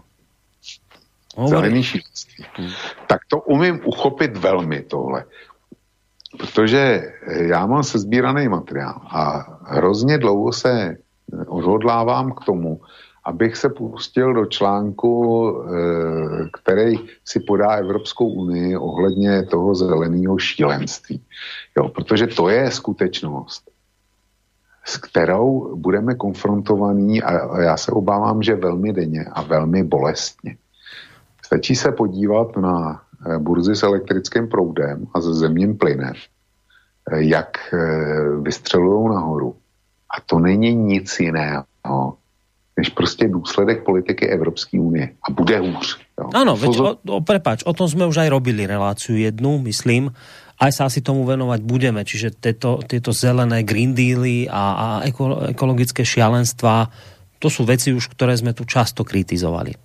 Len trošku ti do toho skočím, aby, aby si mi neušiel od tej otázky, lebo vieš, dobre, tak však dajme Kevera bokom, on hovorí o posthumanizme, on hovorí o zelenom šialenstve, on hovorí o liberalizme a neviem čo, ale ty hovoríš, že mne je ďaleko bližšie, keď, keď čítam, že to zacitujem, že nastal čas, aby sme, sa, aby, sme sa, aby sme vážne zvážili možnosť nášho vystúpenia z tejto únie štátov, uh, s tisícom krvácajúcich rán, prejavujúcich sa imperiálnymi znakmi a arogan, neuveriteľne arogantným chovaním ku krajinám východnej a strednej Európy a tak ďalej a tak ďalej. Že teda naše cesty sa rozišli, pretože Západ momentálne vedome sa rozchádza s kresťanskou morálkou a hodnotami. Čiže ty že toto mi je blízke. Toto keď počujem, tomu rozumiem, čo sa tým chcelo povedať a toto podpisujem, v podstate hovoríš. No tak si No tak si euroskeptik, tak, už, tak si za vystúpenie z Evropské unie potom podle tohto. Nejsem, protože, protože jestliže e, se budu držet teorie, že Západ se nyní vědomě e, rozchází s křesťanskou morálkou a hodnotami, tak e, přece křesťanská morálka, křesťanské hodnoty nejsou křesťanštější země než e, Itálie a Španělsko. Například, teda, když, eh, když e, se podívám směrem ke katolicismu, ale jsou přece, jsou přece silný protestantský země, kde ta morálka, přece morálka byla základem vzniku protestantismu. No. Protestanti se snažili vymezit silně proti neřádům v katolické církvi. A najednou je to opuštěný a najednou je tvrzeno, že ty protestanti eh, vlastně to viděli špatně, že, že morálka není důležitá, že morálka není žádný téma křesťanská, že místo toho budeme tolerovat všechno možné. A zejména popře, a vedle toho, nebo nad to, zejména popřeme to, čemu my jsme věřili, na čem je postavená, e, jsou postaveny naše hodnoty, ten společenský systém, kterým jsme se narodili, kterých chceme, aby vyznávali naše děti, že tohle je špatně. Protože, a teďko, teďko jsou tady ty, ty, mm, já ten výraz nemám rád, sociální inženýři, to, e, který nás chtějí polepšovat a hnát klackem do ráje, ta, ovšem tak, jak ho vidí oni. Čili po tohle mě vadí. To, to mě vadí nesmírně. A my jsme se zbavili komunistů a místo, místo nich teda přijdou nějaký, ty komunisti, ty měli aspoň smysl pro proporce, jo. E, ty postavili sídliště, e, zpřístupnili školství dětem bez rozdílu společenského původu. E, jejich sociální transfery byly, byly úžasný. A dneska tihle noví, tak Eh, proto je nepřítelem bílej heterosexuální muž zejména, to je cíl číslo jedna. A eh, cíl číslo dvě je normálně fungující bílá rodina s tátou, s mámou, s dětma, s prarodičema, která nějakým způsobem drží pohromadě vyznává nějaký svý hodnoty a e, chce, aby jí bylo umožněno žít. A těmhle novátorům těm to prostě hrozně vadí, protože oni chtějí, a, jako rodina tam být nemusí a lidi nechají žít, ale jenom tehdy, když budou žít podle toho, jak to vidí oni. Proč já bych měl e, se svou rodinou se něčeho takového držet? Jenom kvůli tomu, že, se, že Evropský parlament je naplněný e, těmahle cvokama, protože to je asi pasující termín, tak já ze svou 71 letou životní zkušeností. A moje žena, tak máme, která je ke mně příslušně věkem, tak máme zapomenout na to, co nás učili naši rodiče, prarodiče, v čem jsme vyrůstali, co se nám osvědčilo, jak jsme vychovávali naše děti, jak se to snažíme předat našim vnukům. Na to máme, na to máme zapomenout a to má, to má být nahraze, nahraženo čím? Refugees welcome, tím, že sem natáhneme, natáhneme eh, lidi z Afriky, z Blízkého východu, který, eh, který prostě nejsou v nějakém nadkritickém procentu. Já nevím, jestli ve většině, ale, ale myslím si, že ano, ale nevím to ve velké většině nejsou ochotní akceptovat naše hodnoty. Chtějí si žít po svém, jak byli zvyklí doma, ale s tím, že my jim to budeme financovat a budou využívat všech našich výhod, tak tímhle to, to oni chtějí nahradit, jo, zcela zjevně. A když se východní Evropa speciálně ozve, no, tak tam přichází, eh, přichází takový ten, ten velmocenský tón, tě imperiální velmocenský tón, arrogantní navíc, protože není to tak dávno, tak jsem vydal, tak jsem vydal jiný článek, který se týkal Maďarska. O tom jsme mluvili. To se týkalo právě toho sporného zákona, těch homosexuálech, respektive eh, pedofilech, eh, protože ten zákon z těch, co ho kritizují, nikdo nečetl, na rozdíl ode mě, o té kritické formule. Ale každý ví, co tam je. Jo. A eh, já jsem tady tu kritickou formuli rozebíral a tam je přesně něco jiného. Je tam přesně to, co tvrdí Viktor Orbán, ale nikoli ti, kteří, eh, kteří ho skandalizují přes tu homofobii. A e, proč se k tomu vracím? Protože jedním takovým tím e, arrogantním, velmocenským kritikem je holandský premiér Mark Rutte. O tom byla v tom pořadu řeč. A ten, když mluví o Maďarsku, tak doslova prohlásil, dlouhodobým cílem je dostat Maďarsko v této otázce na kolena. Myšleno teda eh, myšleno eh, tu LBGT komunitu a všechny ty věci, které jim, eh, který jim vyčítají. Jo. Já tady před sebou ten zákon mám a pokud by bylo potřeba z něj, z něj citovat, není problém. Ale jestliže teda Mark Rutte řekne, dlouhodobým cílem je dostat Maďarsko na kolena, tak co se kdo diví tomu, že v Maďarsku nějaký politolog v polovládních novinách si dovolí zahájit diskuzi o vystoupení Maďarska z Evropské unie. Kdyby Rute a další podobní nechali Orbána a Budapešť na pokoji, tak ta diskuze vůbec nevznikla. Vlčko, táto debata samozrejme nie je o tebe, ona o Maďarsku, o Orbánovi a tak, a k tomu pôjdeme, ale predsa len ja e, musím sa to spýtať, lebo to mi teraz nesedí. Veď ty teraz vlastne to, čo si hovoril, 10 minút, to je ako keby som počúval toho maďarského politika, ktorý zároveň na konci tejto reči, ktorú si aj ty teraz viedol, povie a práve preto treba zvážiť naše vystúpenie z únie. A ty vravíš, ja to vidím rovnako ako tí Maďari, ktorí toto kritizujú. Všetky tieto veci si vymenoval presne. Bojujú proti tradičnej rodine dnes v Európskej únii. Zbytočne by som ťa opakoval. Pamätáme si, čo si povedal. Toto hovoria aj tí Maďari, ktorí dodávajú a poďme sa baviť o vystúpení. A ty vravíš, ja to vidím rovnako ako oni, ja s nimi v tejto kritike súhlasím, ale ja nie som za vystúpenie z únie. Nebije sa ti to? Ne, nebije, protože já nechci z únie vystoupit a mým cílem je tu Unii změnit. A to mimochodem říká Viktor Orbán taky. Tady já souzním s Viktorem Orbánem. A ten výrok nedokážu hned, eh, hned rychle najít. A to bych potřeboval víc času, ale on nějaký takový výrok, že je potřeba eh, změnit nastavení Evropské unie a vrátit ji tam, kde byla, tak to je to, co já preferuju taky, nebo respektive o co mi jde taky. Protože vystoupit z Evropské unie, tak u mě otá- následuje okamžitě otázka. A co bude potom? Víte, co uděláte v den D plus 1? Znáte, znáte odpověď? Co se potom jako stane? Co se všechno změní? Evropská unie je pro nás životně důležitá eh, z hlediska naší ekonomiky.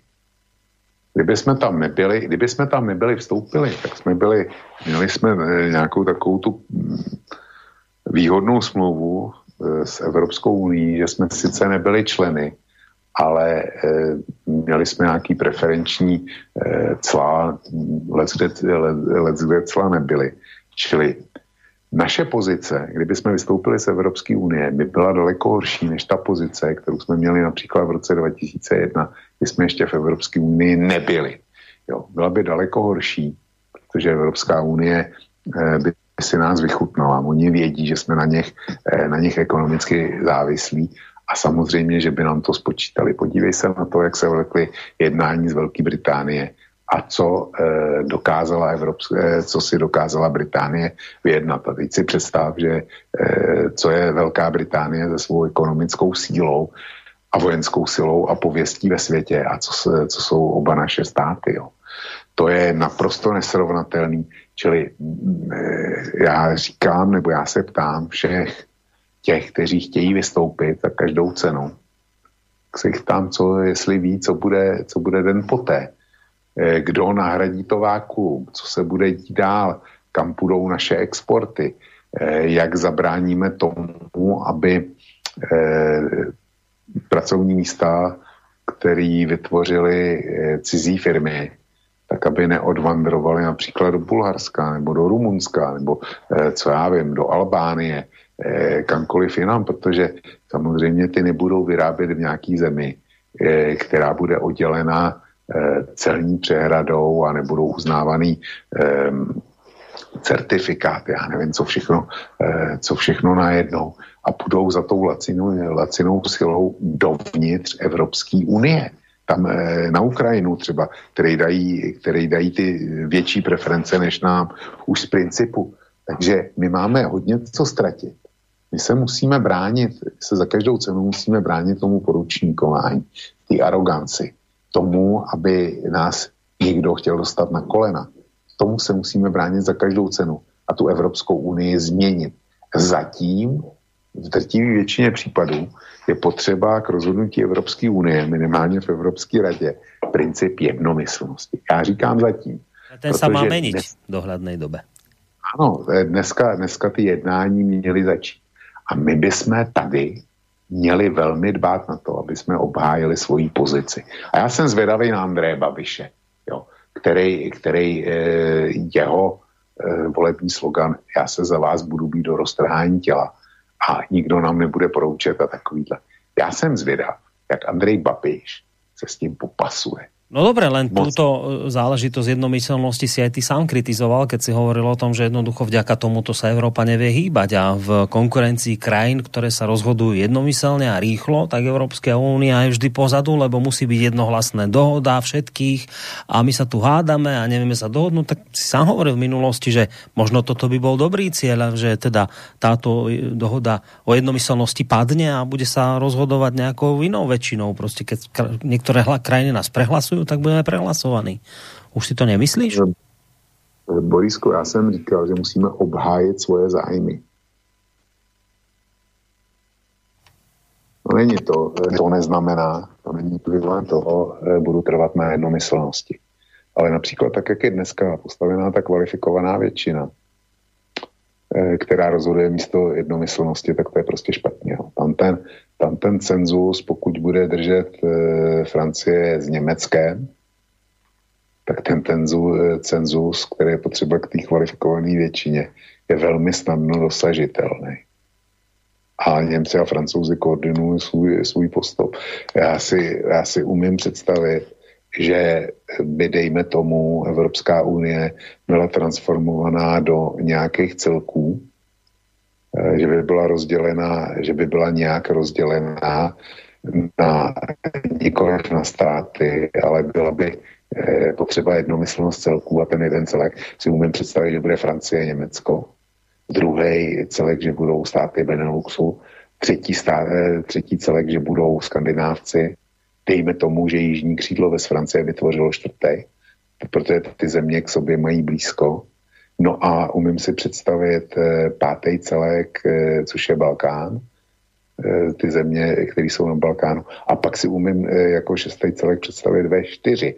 A e, tam by buď teda měla být jednomyslnost třeba těchto šesti celků, ale kdokoliv může vytvořit jiné, anebo by tam měla být kvalifikovaná většina.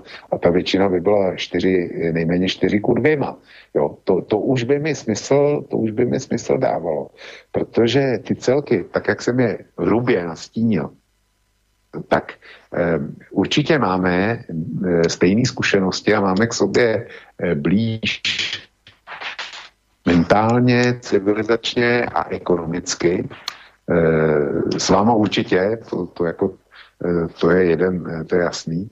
Vedle toho, vedle toho má, máme k sobě blíž ekonomicky, máme většinou stejný ekonomický zájmy. Čili proto jsem to rozdělil takhle zeměpisně, aby tam bylo vždycky nějaký sdílení hodnot. Ale to neznamená, že, eh, že jako by to takhle nemohlo fungovat, ale ať najdou jiný mechanismus. No dobre, len to je vieš, vec, ktorú ty si myslíš, že by to bolo tak dobre, len toto nikto nechce, že to skôr týmto smerom sa nikto nechce obrať. Ale dobre, nebáme sa o tom, čo si myslíš ty, čo si myslím ja. E, posuniem to ďalej k tomu Orbánovi, lebo o toho teraz ide. E, celý ten článok, keď sa teda odpichnem od toho denníka, sa nesie v takom duchu, že však väčšina predstaviteľov Fidesu hovorí, a teraz toto citujú, že je nastal čas vystúpiť, otvorili otázku vystúpenia z Európskej únie. A ty hovoríš, ale že Orbán, ak som ťa dobre počúval, že ale Orbán nie je priaznivca myšlienky odstúpenia, vystúpenia z Európskej únie. On hovorí o, o náprave Európskej únie, čiže o nejakej jeho rekonštrukcii alebo niečo podobné.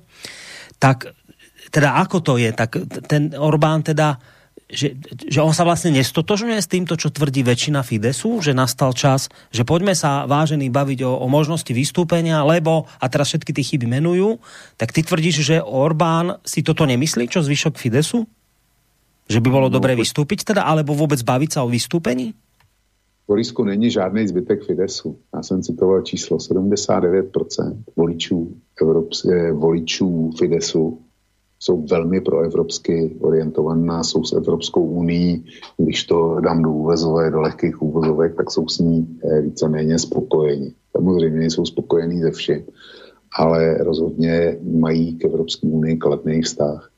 A těch eh, politiků Fidesu, kteří jsou, kteří jsou ladění ostře proti evropsky a trvalé, Nejde o to, že o nějaký jednorázový prohlášení někdy, když se jim zrovna, zrovna něco nelíbí, bavme se o um, trvalém postoji, jaký u vás zaujímá LSNS, nebo u nás Okamura a spol. Tak bavme se, tohle tvrdý postoj proti evropské.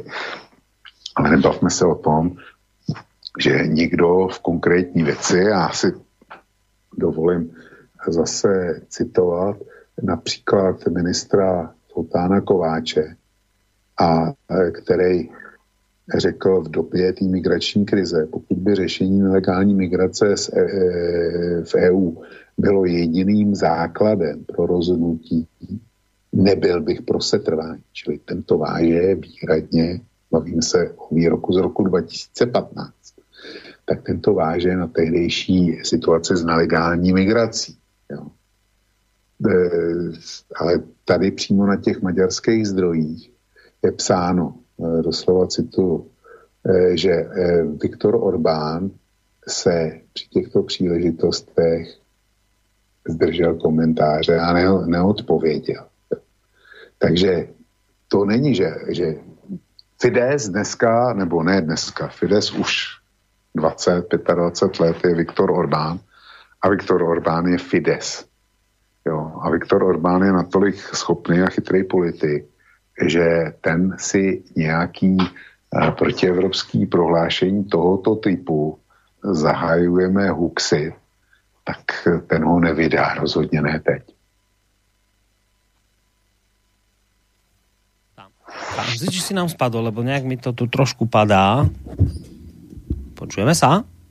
Ja ťa slyším. dobre, dobre. Čiže hovoríš, že, že ak by som teraz mal z tohto článku, či už tvojho, alebo teda z toho článku denníka N a vôbec z článku denníka Maďar Nemzet pocit, že maďarská vládna Fides, strana Fides sa začína reálne pohrávať s myšlienkou vystúpenia z Európskej únie, tak ty tvrdíš, že to nie je pravda?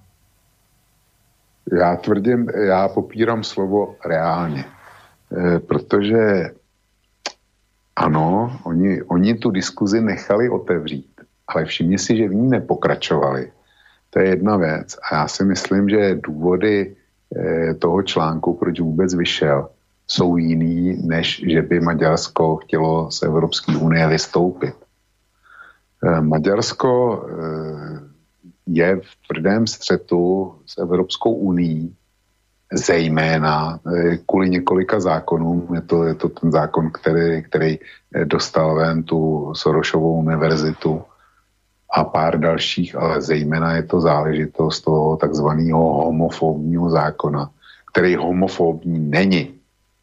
A Evropská unie, Marka Ruteho už jsem citoval, co hodlá provést kvůli tomu homofobnímu zákonu z Budapeští a je čeká pojednávání před Evropským soudem.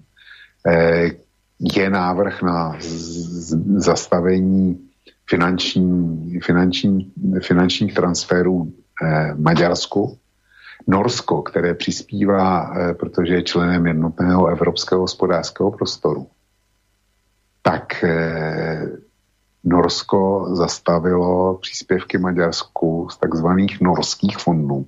Tam už reálně netečou peníze a vypadá to, že v poměrně krátké době nepotečou ani ty bruselské peníze. Jo, právě kvůli tomu homofobnímu zákonu. A e, Orbán zbrojí na střed Evropskou unii a potřebuje, potřebuje získat podporu. A já mám čísla i okolo toho, toho homofobního zákonu.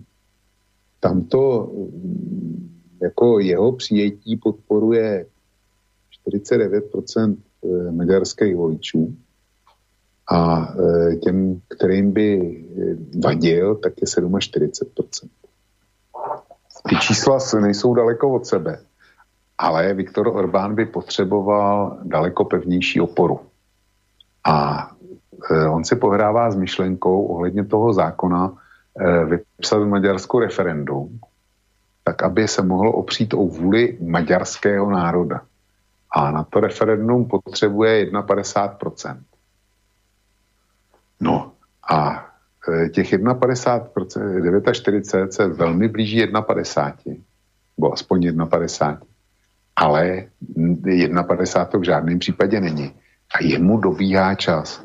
Čili Viktor Orbán potřeboval nějakým způsobem vyhrotit e, situaci vůči Bruselu, potřeboval jim pohrozit, protože Brusel zase musí kalkulovat tak, jestliže v Maďarsku by ten proces začnu, e, začal po anglickém, e, po britském vzoru, tak kde skončí? Kdo bude, kdo bude dál následovat toho příkladu? Jo, oni, oni jsou hrozně silní, ale eh, oni si zároveň uvědomují svoji slabost. Vědí, Brusel ví, že tu moc má propůjčenou od národních států. A zatím si počínali tak, jako kdyby se s ní narodili. Ne, oni mají, oni mají propůjčenou. A ty, ty Maďaři hrozí, my vám ji zase můžeme vzít a my se, my se opřeme o lidi. Čili Viktor Orbán tohle rozehrál e, zcela záměrně a ty důvody má dva. Jeden ten spor s Evropskou unii. A druhý důvod jsou e, nadcházející volby. Ty, ty volby jsou tuším hned po novém roce roku 22, čili tam vlastně e, za chvíli začne předvolební kampaň. E, Viktor Orbán třikrát za sebou e, vyhrál volby a to ne, že je vyhrál tak, že se stavil nějakou koaliční vládu. Eh, on má v parlamentu absolutní většinu a nejenom, že má absolutní většinu, eh, on třikrát měl ústavní většinu. Jo. To je něco, co si v západní Evropě a, a u, u vás a u nás nikdo, nikdo neumí představit. On má ústavní většinu a bude chtít vyhrát znova. A ty, ty volby může vyhrát takovýmhle způsobem, jedině tehdy, když pojmenuje přítele a vymezí se proti němu. Potřebuje silný téma. Naposled měl, měl tu migrační krizi a e, teďko e, bude, bude mít Brusel zřejmě a ten, ten antihomofobní zákon. Čili tohle byly podle mě důvody. No ale to mi nedáva, to mi nedáva zmysel, Vočko, čo rozprávaš, ja lebo vysvetlím ti prečo, lebo však si sám v úvode relácie hovoril o tie čísla o podpore Maďarov pre Európsku úniu. Hovoríš o tom, že čísla štatistiky ukazujú jedno, jednoznačne, že asi spomedzi všetkých krajín V4 minimálne je Maďarsko najviac proevropsky naladené, dokonca vlastní voliči Orbánovi, teda voliči Fidesu sú naladení proevropsky, čiže za to, aby Maďari ďalej ostali v Európskej únie. Ty vravíš. A tým, že sa Orbánovi blížia voľby a tým, že má vlastne problémy v Bruseli kvôli tomu takzvanému, ale v skutočnosti nie homofóbnemu zákonu, tak on teraz e, akože vypustí takúto vec von, že, že pohrozí Bruselu, že pozor, pozor, my môžeme odísť a že týmto si vlastne čo? Ako to by som ešte chápal, keď vraví, že týmto pohrozí Bruselu a ten naozaj musí zvážovať, že dobre, už nám odišli Briti, tak ideme si to s tými Maďarmi rozdať, nejdeme. Ale čo by týmto získal pred vlastnými voličmi, keď tí sú predsa proevropskí, veď tí chcú byť v Európskej únii, tak týmto by si ich práve odplašil, keby otváral takúto otázku vystúpenia z únie, nie? Já jsem tohle předpokládal a v tom průzkumu, z kterého jsem citoval, tak je taky důvod, eh, co se, co se Maďarům líbí na Evropské unii. A na to najdu, doufám teda, eh, byla, eh, ty si myslím, citoval i jméno společnost Policy Solutions. Mm-hmm. Jo? No, tak pokud vím, tak to, ta byla zmíněna v tom článku Deníku N.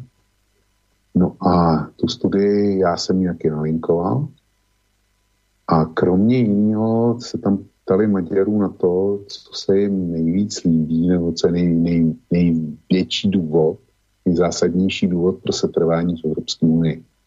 Takže necelých 51% Maďarů považovalo za největší eh, výhody tohoto členství finanční transfery. Jo? Finanční transfery Brusel-Budapešť. Následoval Schengen s 15,5% a, možno, a pak třetí byla možnost pracovat v zahraničí 14,5%. Eh, to když dohromady dáš, eh, sečteš, tak seš na asi 81%. To je přesně to je eh, těch Maďarů, kteří jsou pro Evropskou unii, tak je 83%. Čili, ale dominantní většinu z těch, kteří jsou pro Evropskou unii, tak tvoří ti, kteří e, oceňují výhodnost finančních transferů. A v tom článku e, Maďar Nemzetu tak je jedna, jedna věc, která jaksi uniká, unikla pozornosti, kdy tuším e, ten e, Ficek, nebo jak se jmenuje ten, e, ten autor, no, Fritz maďarský politik, Fritz, děkuju, tak eh, onen pan Fritz, tak tam konstatuje, že Maďarsko se v dohledné době, a teď nevím, se tam píše rok 25 nebo 22, eh, stane čistým plátcem. Jo? Čistým plácem. Čili tam je indoktrinace pro tu část, tu podstatnou část maďarských příznivců Evropské unie, ten váš argument, co se vám líbí, tak už přestane platit. Přestane to platit uh-huh, v, uh-huh jo, v nejbližší době. Čili to je třeba vždycky všechno chápat v rámcích. Já to, já to v tom svém článku mám a ono na tom ta pozitivnost Maďarů, ta je závislá od toho, jestli, jestli vydrží potom nebo ne, ale v každém případě je tam upozornění na to, ta největší výhoda, výhoda zmizí. Čili s maďarskými voliči se dá pracovat. A já se vrátím ještě k tomu, k tomu homofobnímu zákonu. Eh, řekl jsem, že pro a proti je to v pozici 49 ku 47. Já si troufnu říct, že to číslo takhle bude pouze a jedině proto, že existuje část voličů, kteří Orbánovi bezmezně věří a bezmezně sdílejí všechno, co řekne. A pak existuje v maďarské společnosti nemalá část voličů, eh, který Viktora Orbána bytostně nesnášejí. A že ten zákon může být projevem tadyhle toho, toho rozdělení maďarské společnosti. Jsem pro Orbána, takže jsem pro ten zákon a jsem proti němu, tak jsem proti tomu zákonu. Jo, takhle nějak bych to interpretoval. Nemusí to být 49 ku 47, ale klidně to může být, že z těch 47% tak je nějakých 35 e, zásadně názorově, že kdyby Orbán, Viktor Orbán řekl, že dneska 3.9., tak oni řeknou, proto to říká Orbán, tak není. A, teď, a ne, neschodnou se na tom, jestli ještě 2.9., anebo už 4.9 ale shodnou se na tom, že není 3.9., protože to říká Viktor Orbán. No, rozumiem, rozumiem. Len mi teda vysvetlia, máme poslucháča na linke, počkajte chvíľu, hneď vás odvihnem, len e, ešte jednu otázku, podotázku k tomuto dám. Rozumiem, že takéto delenie, však to poznáme aj my na Slovensku, aj v Českej republike, že keď je niekto za Zemana, tak môže Zeman povedať čokoľvek a bude s ním súhlasiť, a keď je niekto proti Zemanovi, tak všetko je zle, čo on povie. No, tak takto to nejako vraví, že aj v Maďarsku. No dobre, a čo by si v tomto smere pomohol Orbán, keď by vypustil takýto balónik o prípadnom vystúpení z únie, čo by mu toto pomohlo? Ako by sa zmenili percentá vzhľadom k podpore alebo nepodpore tohto zákona? Však to by mu vôbec nejak, nič by mu na tomto nezmenilo. Tie čísla ostanú rovnaké, nie? Ne, chce e, ten balónek, to je testovací balónek, něco jako meteorologický balón a směrem do, do Bruselu je to upozornění. To rozumiem, to... ale, ale čo je to pre domácu politickú scénu? Čo, čo tým zmení vo vzťahu k tomuto zákonu a vo vzťahu k vnímaniu Maďarov tohto zákona? Keď povie, no ale my vystúpime z únie, tak čo, Maďari zrazu začnú tento zákon húfne podporovať? Tí, ktorí boli dovtedy proti? Ne, on, on se tím snaží otestovat, to je meteorologický balónek. A ten má za cíl otestovat, co by tomu řekli eh, voliči, nebo jak by reagovala většina voličů, kdyby tohle téma se začalo projednávat e, na ostro. Jo. To, je, to je podle mě smyslem toho vůbec celého toho článku a toho prohlášení. Jak myslíš na ostro? No, kdyby, kdyby opravdu se ta debata, debata rozjela, protože když bude tlačit e, Brusel na Orbána, aby ten zákon zrušil a, don, e, a kliknul si před ní, jak chce Rute, tak eh, on nemá moc manevrovacího prostoru. On eh, se může opřít pouze o lidi. A o lidi se může, může opřít tehdy, když eh, většina ten jeho zákon podpoří. A aby ho podpořila, tak ta většina by musela začít chápat, že s Bruselem se povede válka a že to může skončit taky vystoupením z Unie. Takže on testoval jak pevně je třeba ukotvení toho pozitivního názoru na Evropskou unii u e, voličů obecně a zejména teda u jeho voličů, e, protože si připravuje podle mě půdu na to, na to referendum jo, o tom zákoně. Dobré, máme poslucháča na linke, tak dajme mu priestor. Dobrý večer. Á, dobrý večer, Boris. Opäť výborná relácia, Vladko z Humeného. Tak výmocne zavolám, keďže Humenom žije veľký počet uh, Maďarov, teda Maďarov žijúci na zemi Slovenska, tak mám zo pár zakulistných info zo, o maďarskej politiky, to trošku viem, ale niečo dôležité by som chcel povedať.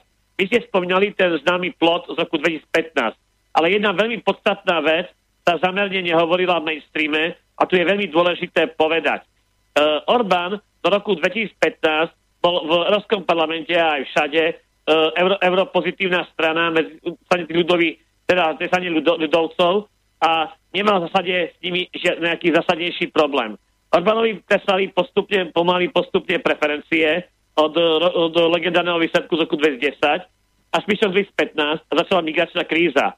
Orbán, keď prišli migranti na územie Maďarska, tak na, na hraniciach na juhu Maďarska boli veľké tábory oplotené a tam boli sústredení migranti. Reálne v uliciach neboli. Po liberálnejšie Maďarsku boli sever, sever Maďarska, kde sú veľké mesta Djör, Budapešť a Miškov.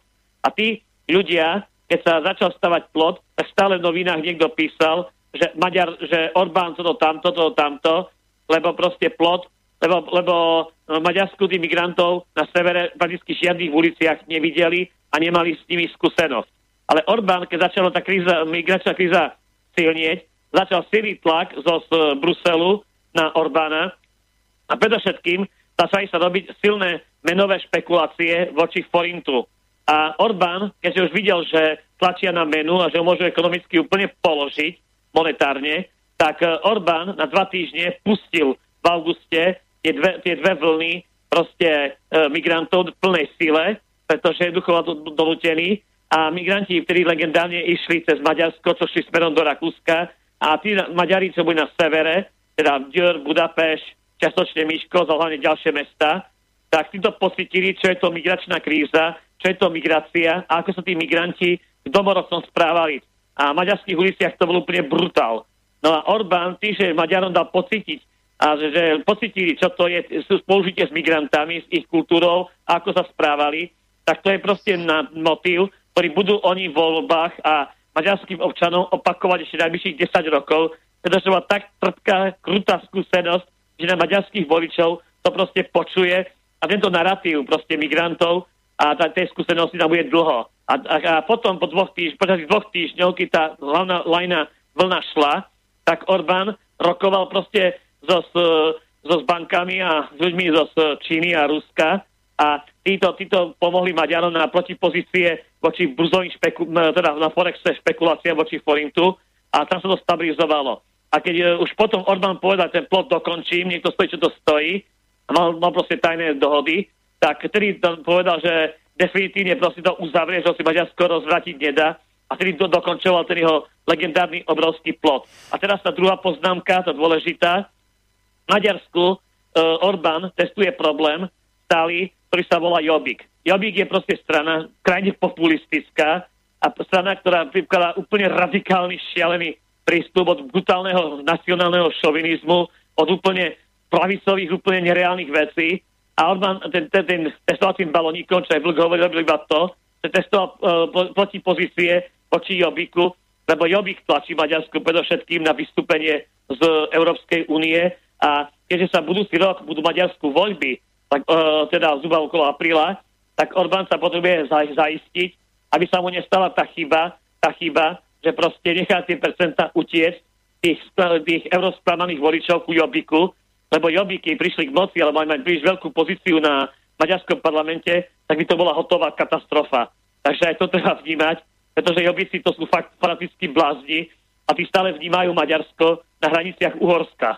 A to proste im to vysvetlí, že sme v inom storočí, v inej dobe, je jednoducho nepredstaviteľné. No, Takže dobre. také dve poznámky som chcel. Ďakujeme Výborná relácia, pozdravujem Vlka a nech sa darí. Ďakujeme veľmi pekne, však určite bude Vočko aj na to, čo zaznelo reagovať. Ja len teda poviem, že možno opatrne s tým Jobikom a tvrdením, že je to ťažko proti európska strana, lebo e, som sa dočítal, že ono je to momentálne tak, že áno, že Jobik bol proti Európska, ako som už aj hovoril, pálili vlajky Európskej únie, len viete, len teraz je v opozícii a maďarská opozícia naplánovala spoločný postup, to je bežné. U nás na Slovensku to tak bola, že zlepence sa urobia, urobil sa zlepenec opozičný a ten plánuje spoločný postup proti Fidesu, lebo však Fides je silný, tak musíte sa pospájať.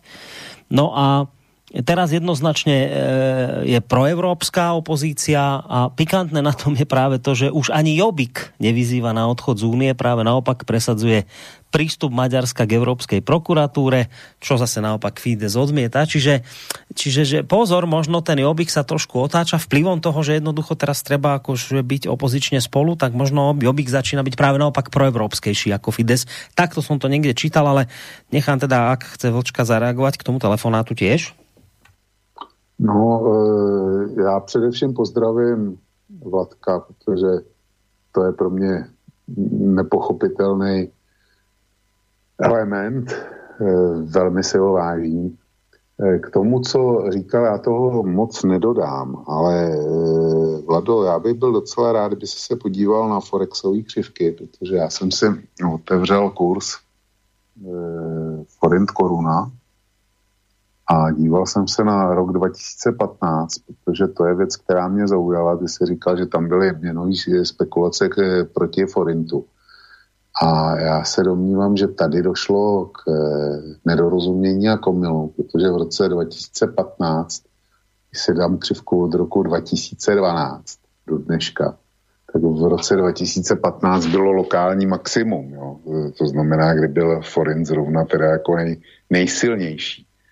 A e, tam e, ta měnová spekulace, ta si myslím, že byla jindy. To bylo asi, a teďko budu e, vařit z vody, ale podstata je správná. Já si myslím, že to bylo, měnové spekulace byly v prvním volebním období, kdy, kdy začal vládnout Fides a Viktor Orbán, tak spousta Maďarů měli, měli hypotéky v, ve švýcarských francích, protože tam byly prostě nízký úroky na švýcarský frank. A v Maďarsku to tenkrát bylo, mám za to 80% a na Švýcarovi byly 2, asi 2%. Takže spousta Maďarů si půjčila na hypotéky, na pořízení bydlení eh, ve švýcarském franku. No ale neměli zajištěný kurz a v momentě, kdy začal eh, forint oslabovat, tak ta úroková výhoda eh, se změnila v těžkou nevýhodu. Prostě oni na ty splátky dílčí nakupovali ten švýcarský frank daleko dráž. Tak to bylo, to, to tenkrát byl průšvih velký. A Viktor Orbán si dovolil něco, Eh, co jsem si nikdy nemyslel, že by bylo možné v našich zeměpisných šířkách. Ten prostě vydal vládní rozhodnutí o tom, že banky musí eh, prodávat na ty zpátky hypoték eh, ty švýcarské franky v eh, nějakém předem stanoveném kurzu, který eh, neruinoval ty, který si půjčili, ty, dlu, ty dlužníky. Jo. A na to reagovala jedna banka, eh, jedna západní banka, nevím, jestli to byla RST, myslím si, že jo, která prostě z Maďarska odešla, která to nepřijala a vyhrožovali, eh, ostatní banky vyhrožovaly evropskýma soudama. A nakonec eh, žádná to neudělala, akorát jedna, jedna z těchto bank z Maďarska odešla, že, že je to vydírání a prostě popření tržních mechanismů.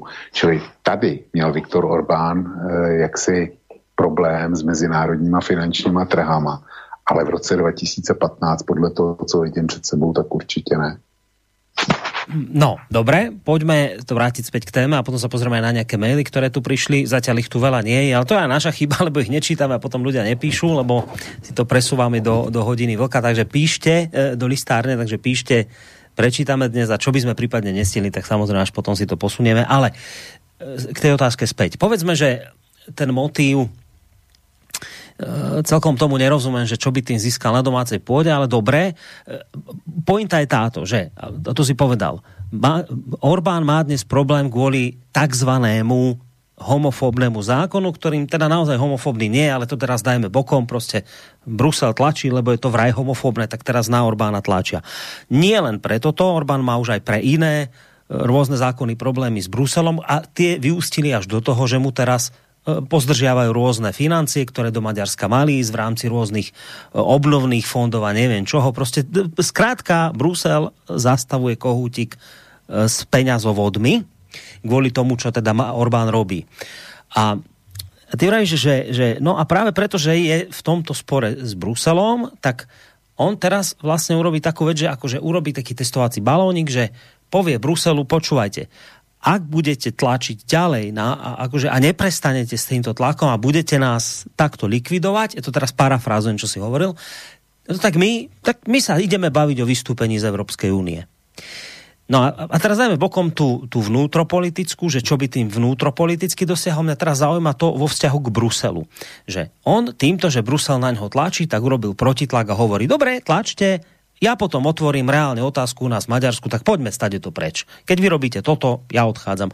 A teraz mňa zaujíma tá reakcia Bruselu, že uh, si vieš predstaviť, že toto naozaj môže Brusel, takéto niečo, takéto púšťania balónikov uh, Orbánových, že to môže naozaj Brusel vyplašiť aj do tej miery, až do tej miery, že ja, neviem, že teraz uh, prestane tlačiť na Orbána, nebude zrazu pre Brusel ten zákon homofóbny, uh, otvoria kohútiky s peniazmi Mne to príde nereálne. Ne, Borisku, to určitě neudělají, ale e, bude válka mezi, mezi protože zavřít někomu e, penězovody, to se snadno říká, trochu se to dělá, protože jsou tam nějaký právní procedury, který Maďarsko může nastartovat. V tomhle nejsem e, zrovna kovaný, to by chtělo znalce evropského práva, ale jistě má nějakou protihru. To je jeden důvod. A on jí chce sehrát co nejlépe. On ví, že je slabší.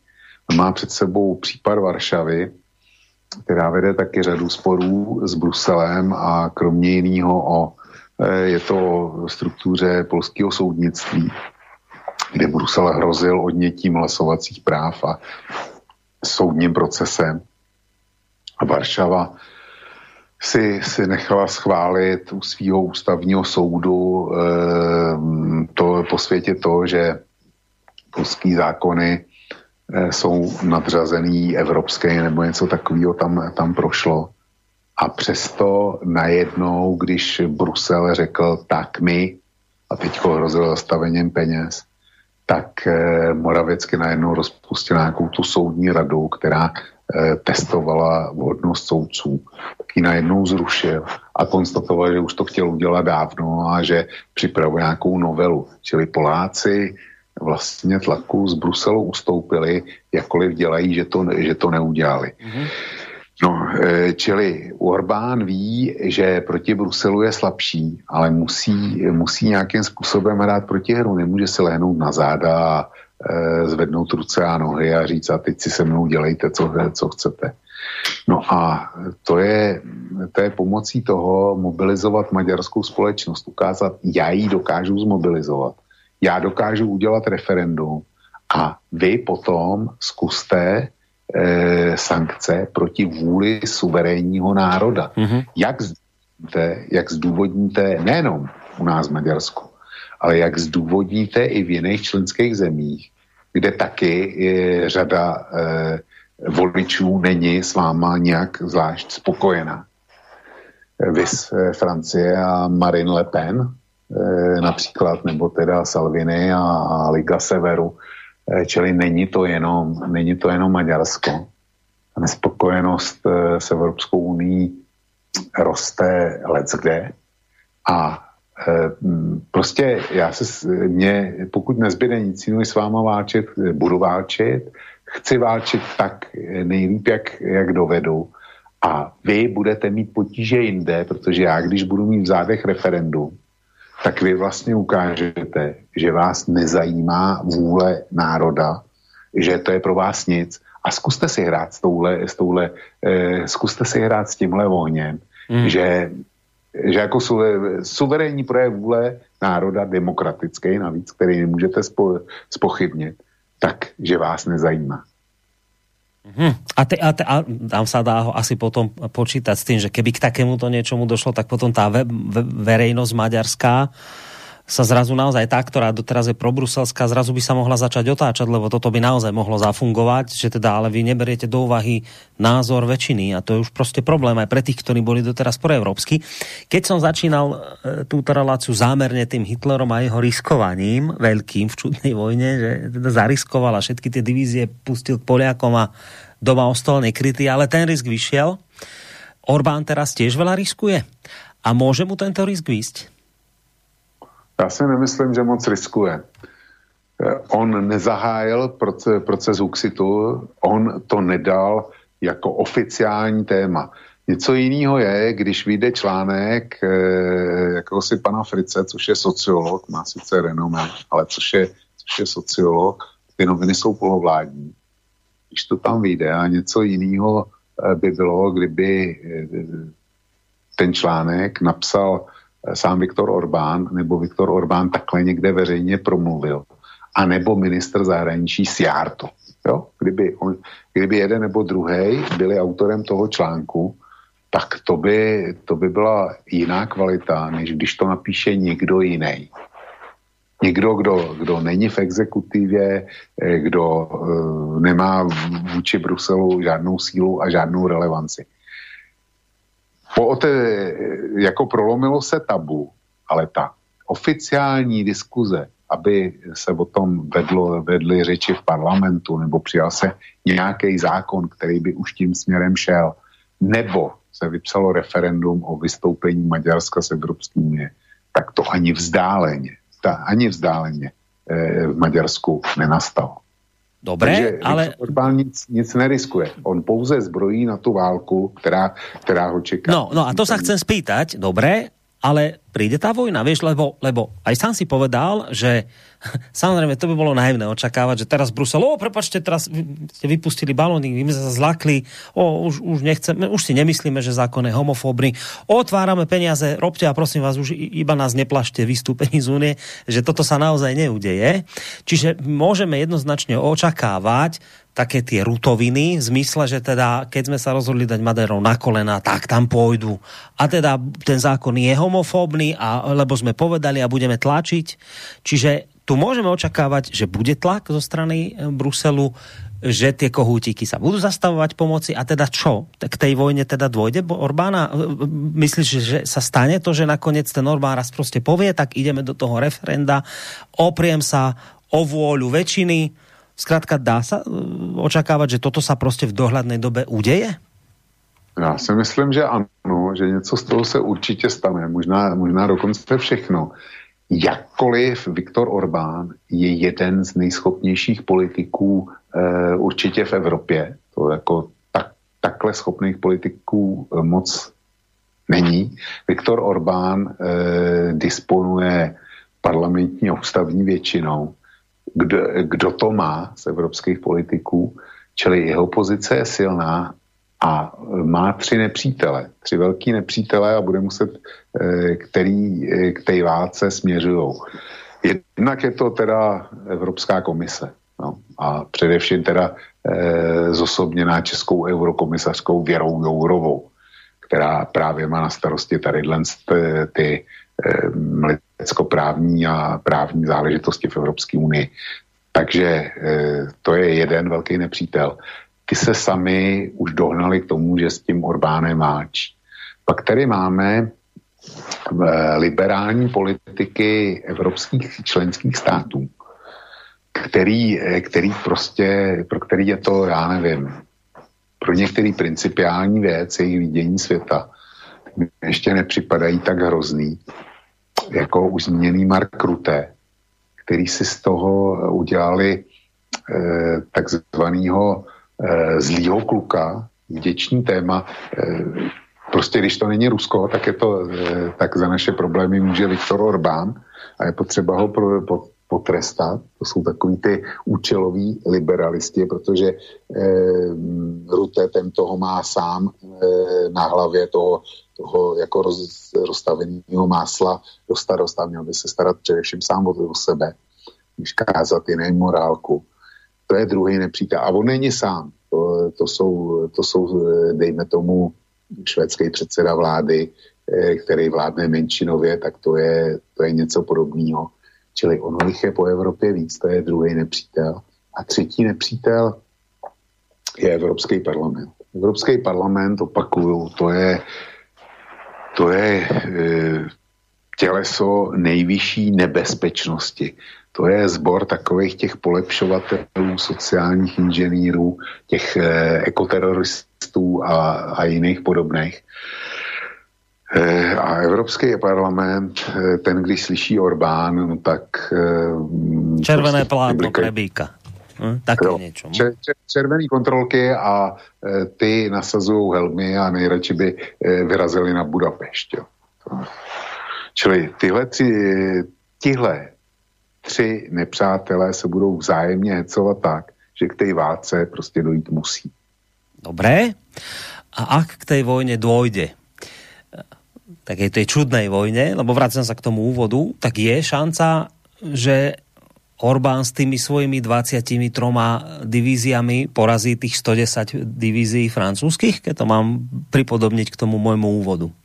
Že skrátka má šancu túto vojnu vyhrať, hoci má horšie karty v rukách a ako si sám podal, je slabý v tejto vojne a má troch ťažkých súperov proti sebe. Je šanca, že sa udeje niečo takéto, ako sa udialo v prípade toho Hitlera a, a, a Francúzska, že hoci ich bola presila, ten Hitler to prostě využil a, a vyhral.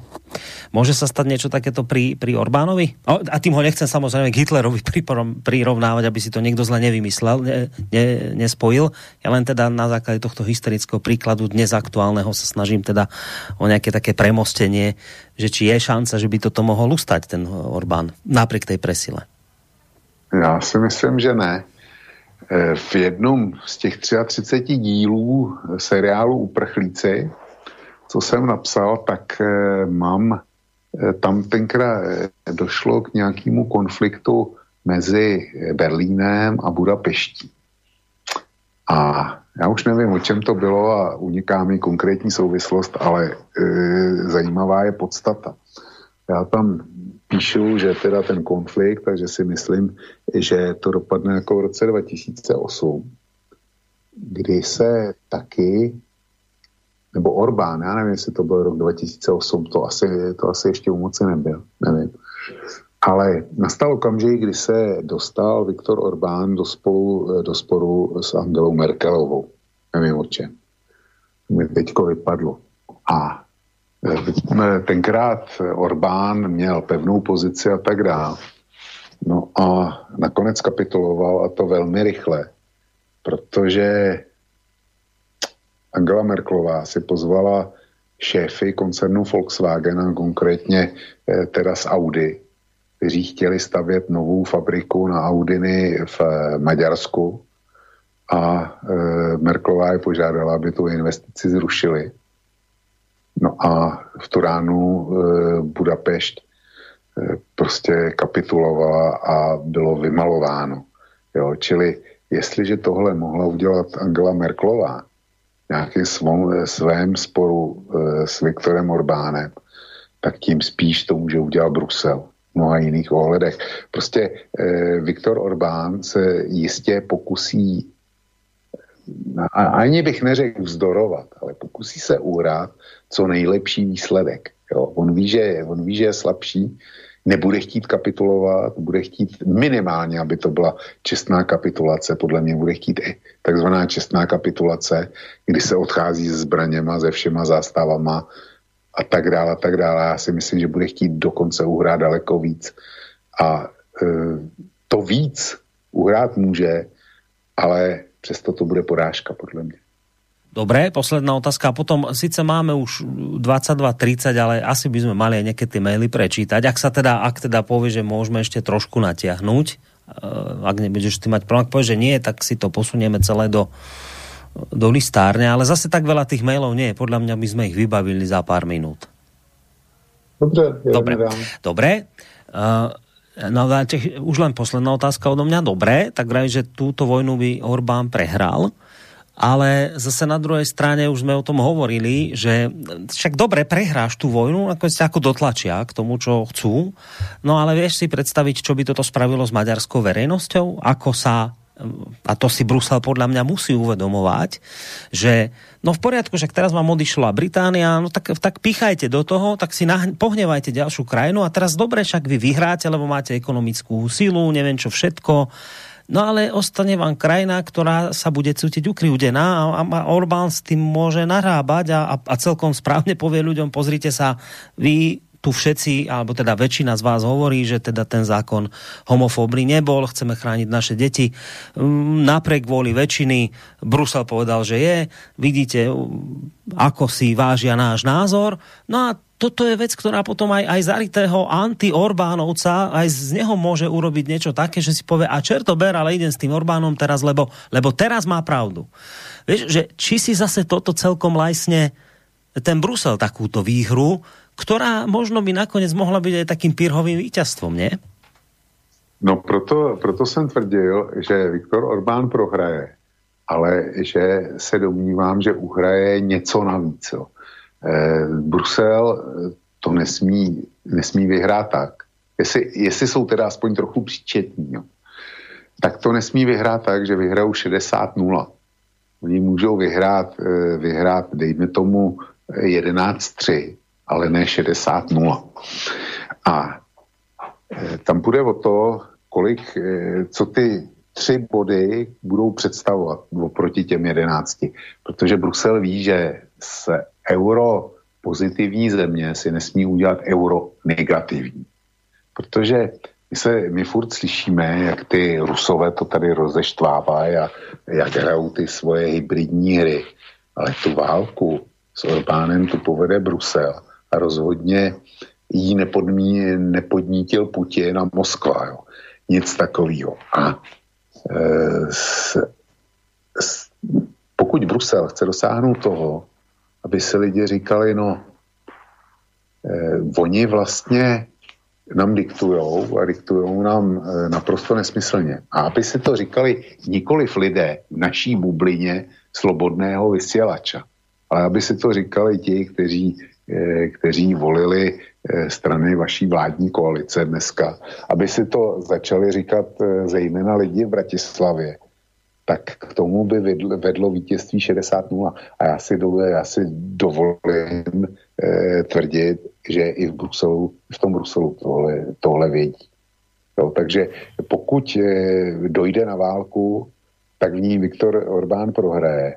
Ale já si myslím, že, že to bude docela čestná a zajímavá prohra pro něj. No, čak... Ale nevím, ne, že... jak bude vypadat ja to neviem. Vieš, nie si až tak príliš veľký optimista v tom, že či si to naozaj Brusel uvedomuje, lebo ak by si Brusel tieto veci uvedomoval, tak si myslím, že už napríklad by vôbec nerobil to, čo vlastne tento problém spôsobilo. A to je napríklad to, že sa takýmto nehorázným spôsobom začal obúvať do nejakého maďarského zákona, ktorý v skutočnosti nie je homofóbny. Čiže, čiže Brusel, keď to teraz tak zjednodušene poviem, Brusel keby naozaj chápal, že je nebezpečné urobiť si z europozitívnej, euronegatívnu kraj, e, krajinu, tak podľa mňa by už ani do takýchto vecí sa nepúšťal, lebo, lebo to je Rútovina, vieš, to je presne tá, ten Mark Rúte, že aj just teraz, aj just ich dal na kolena, lebo toto je homofóbne, som pá, teraz a, a budeme tlačiť a tlačia, vieš. Tak či pri takýchto ľudí s týmto nastavením Proste nie si príliš veľký optimista, keď si myslíš, že oni proste nechcú vyhrať 60-0.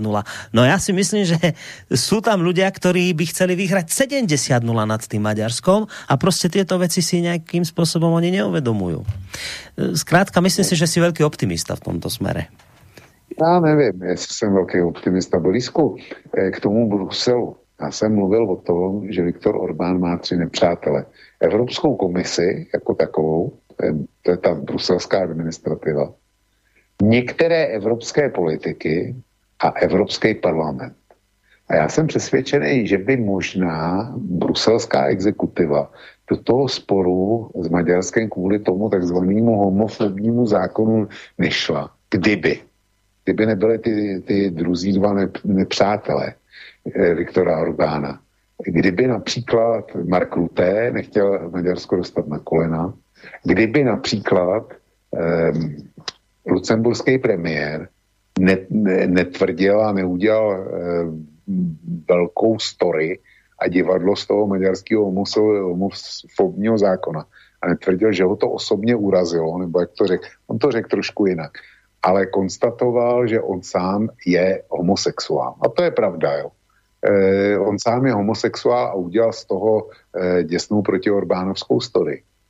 Čili tady vzniknul ten tlak, na který Brusel musel reagovat a samozřejmě, že Europarlament se toho chytil, protože ty se cítí zneuznaný, eh, nerespektovaný, hledají témata, na které by připomněli svou důležitost. A samozřejmě se chytili tohodle a zatlačili zase na Evropskou komisi. Čili to jsem chtěl říct těmi, těmi třemi, třemi nepřáteli. No, no, a Čili ja, ten, no, a ja no? len chcem povedať, že keď je to takáto klika, no, tak potom si myslím, že 60 0 E, sa celkom ľahko môže udiať, že budú chcieť to takto uhrať, vieš, že... No ale dobre, však uvidíme. No, uh, už by sme normálne mali končiť, ale dal si mi zvolenie, že treš, trošku to natiahnuť môžeme, tak máme posluchača na telefónnej linke a potom sa pozrieme už na maily. Dobrý večer. Uh, dobrý večer, Martin pri telefóne. Uh, počúvam vašu debatu a ja by som mal jednu takú otázku, že vlastne je vidieť, že ten Orbán alebo napríklad aj tí tí strany v Polsku, ktoré sú väčšinou ponárané, majú dosť veľký úspech u svojich voličov. A, a teraz a, ten Brusel či sa náhodou a nebojí, že tento, tento pronárodný, táto pronárodná politika sa začne ďalej presadzovať aj v ostatných krajinách a vlastne tým by a základná politika teraz tých LGBT, toto čo, čo presadzuje Brusel, utečenci a spol, uh, by vlastne padla, tak uh, tým pádom ten Brusel, ako to povedal ten Mark Rutte, že Maďarsko musí padnúť na kolena, tak jediné, čo je, ten Brusel musí spraviť to, aby vlastne tí voliči sa necítili dobre pod tým Orbánom a preto ho nevolili. Takže on chce urobiť také ekonomické opatrenia, respektíve, ja neviem, aké inakšie opatrenia, že pokiaľ pôjde proti tej Európskej únii, tak tí voliči sa nebudú mať dobre a nebudú, nebudú ho voliť. Pokiaľ, pokiaľ ten Brusel nič nespraví, tak toto národno, by som povedal, oslobodzovacie hnutie sa rozšíri ďalej po celej hlavne východnej Európe. Takže by nebola na mieste otázka, že Brusel robí tieto kroky a preto, aby sa to nerozšírilo ďalej. Ja by som to, na to, z tohoto hľadiska sa na to pozrel. Ďakujem pekne. Dobre. Dovidenia. Ďakujem, majte sa pekne, do počutia. No, Vočko, chceš na telefonát zareagovat? No samozřejmě, e, k tomu jsem byl vlastně vyzvaný.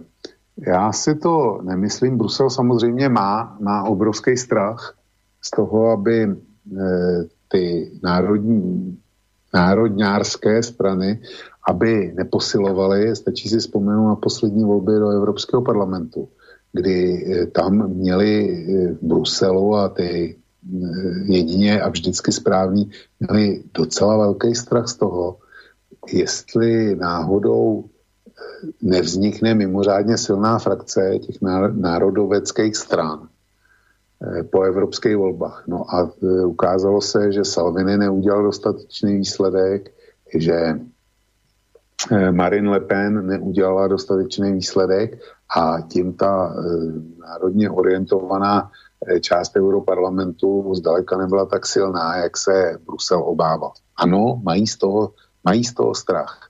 Nicméně, pokud by nesouhlasil s tou teorií, že když Brusel nic neudělá, tak ty národovecké strany posílí. My jsme právě s Borískem narazili na zcela opačnou možnost, že pokud bude vítězství 60-0 nebo 70-0, jak říká Borísek, tak to podle nás povede k posílení právě těch národních stran v řadě evropských zemí. Nebudu tvrdit, že ze všech, ale bude tady eh, ta eh, potup, co nejpotupnější porážka maďarská Viktora Orbána by podle mě k tomu jasně vedly. A naopak, kdyby Brusel eh, byl býval v klidu kvůli maďarskému zákonu, tak ty národovecké strany by ztratily téma. E, je to můj pohled a nenutím ho posluchači. Dobre, poďme na tie maily. Hneď tu máme jeden od Johnnyho a nemôže to celé skončiť tak, že Poliaci sa pridajú k Orbánovi, keď uvidia, že dokonca menšia krajina sa Bruselom nebojí? No Poláci, Poláci jedou e, v podstatě po domluvě vždycky, vždycky s Orbánem.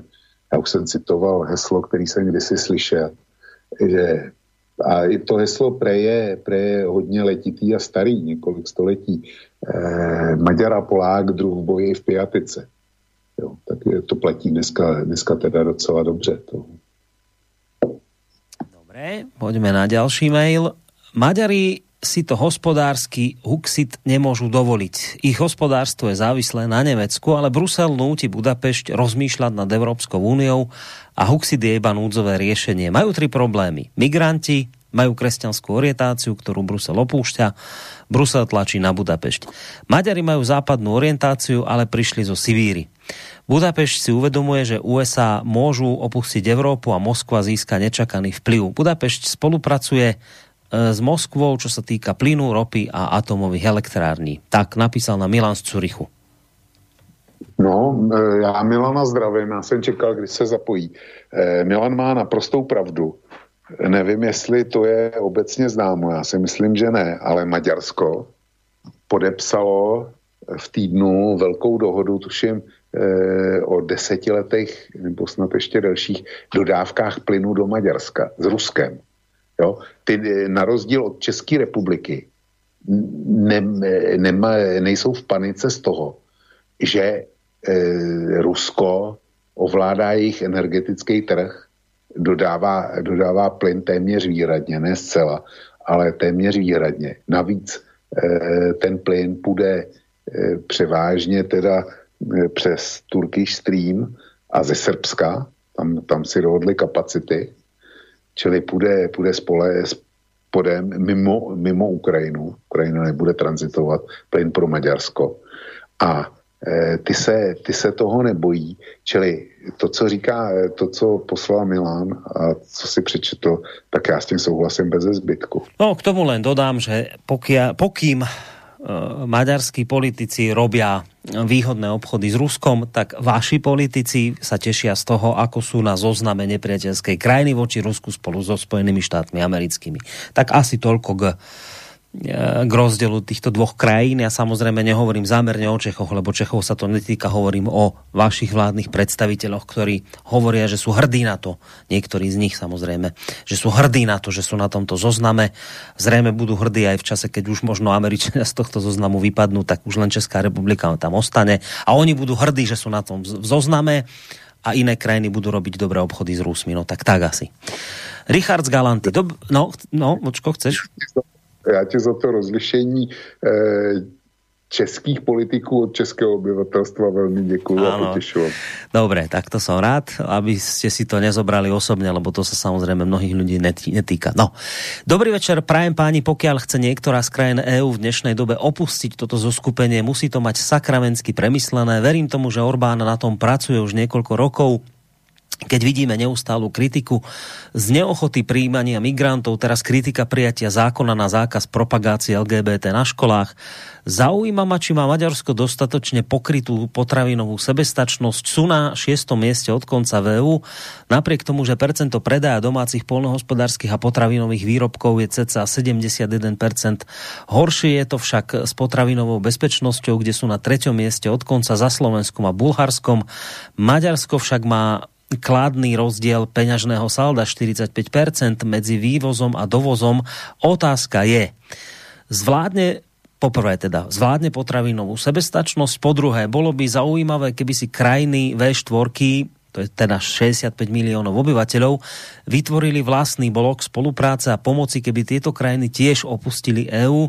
Pán Vlk, bolo by to reálne niekedy v budúcnosti? Pýta, pýta sa ťa Richard z Galanty. Tak začnu odzadu. Jestli by, to, jestli by to v budoucnosti bylo reálné, tak to, to nevím. Otázka co je budoucnost. Jestli se bavíme o nějakém horizontu pěti let, tak to určitě ne. Jestli se bavíme o e, horizontu deseti let, tak e, to si myslím, že taky ne, ale s menší, pravě, s menší jistotou. No a jestli to je delší horizont, tak to je zřejmě přesný dožití.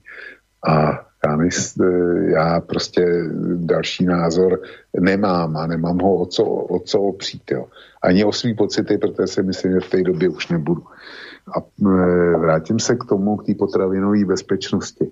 To, že by Maďarsko vystoupilo z Evropské unie, tak e, to s potravinovou bezpečností nemá co dělat, protože nevěřím, že by Evropská unie zakázala dovoz potravin do Maďarska. Proč by to dělali? Protože eh, když někdo někam vyváží, tak za to inkasuje jeho peníze. A je v zájmu Evropské unie inkasovat peníze všude, kde to dokáže. Čili to bych vůbec spolu nespojoval. Eh, potravinová bezpečnost to je zajímavý pojem a pro lidi chytlavý. Ale potravinová bezpečnost v našich podmínkách, Maďaři jsou podle mě na tom výrazně líp ale v českých podmínkách a slovenských podmínkách by to znamenalo prudký stražení potravin. Ale prudký, jo. To by jsme teda koukali, za, za kolik by bylo kilo chleba, kilo, kilo masa. Hmm. E, jo, čili potravinou bezpečnost tohodle vynechme, protože žijeme ve světě, který takový už zůstane a ten svět je o obchodu, o globálním obchodu. Tohle nám zůstane. Čili z toho Maďaři strach mít nemusí. Uh... Dám ešte jeden mail od Johnnyho a potom uvidíme, čo ďalej. Uh, Johnny tu otvoril takú zaujímavú morálnu otázku, keď si vlastne spomínal ten príklad Macrona, ktorý dostal nakladačku za to, že sa niekde bol pokloniť uh, Napoleonovi a že to teda zhodnotili ako že, že rasizmus a neviem čo. Tak Johnny píše, že no, ono ísť e, sa pokloniť k hrobu Napoleona je niečo ako ísť sa pokloniť k hrobu Hitlera, veď aj Hitler viackrát povedal, že Napoleon a Alexander Veľký sú jeho vzor. Napoleon v histórii Európy rozhodne nebola žiadna pozitívna postava. Napísal Johnny. A to je inak zaujímavá, naozaj taká morálno-etická vec, že, že ak je to, že že, pre, že, že je teda v poriadku ísť k, k Napoleonovmu niečomu a, a nie je to potom to isté, ak by si išiel k Hitlerovi, že no jak je toto, Vočko? Tak eh, srovnávat Hitlera s Napoleonem, to, to mi přijde naprosto absurdní a, a nevhodný. Eh, Johnny tím chce zřejmě naznačit, že oba dva vedli válku. A veľa mrtvých je za obidvoma, vieš. Ano, jo, Jenomže, jenomže je rozdíl, jestli někdo tu válku začal, nebo e, rozdíl, jestli někdo e, vstoupil do války, která už byla jeho zemi vnucená a v té válce prostě pokračoval a vítězil. A to vítězství potom upevňoval. Napoleon, e, Johnny určitě ví, že Napoleon byl dělostřelecký na začátku kariéry dělostřelecký poručík v republikánské armádě.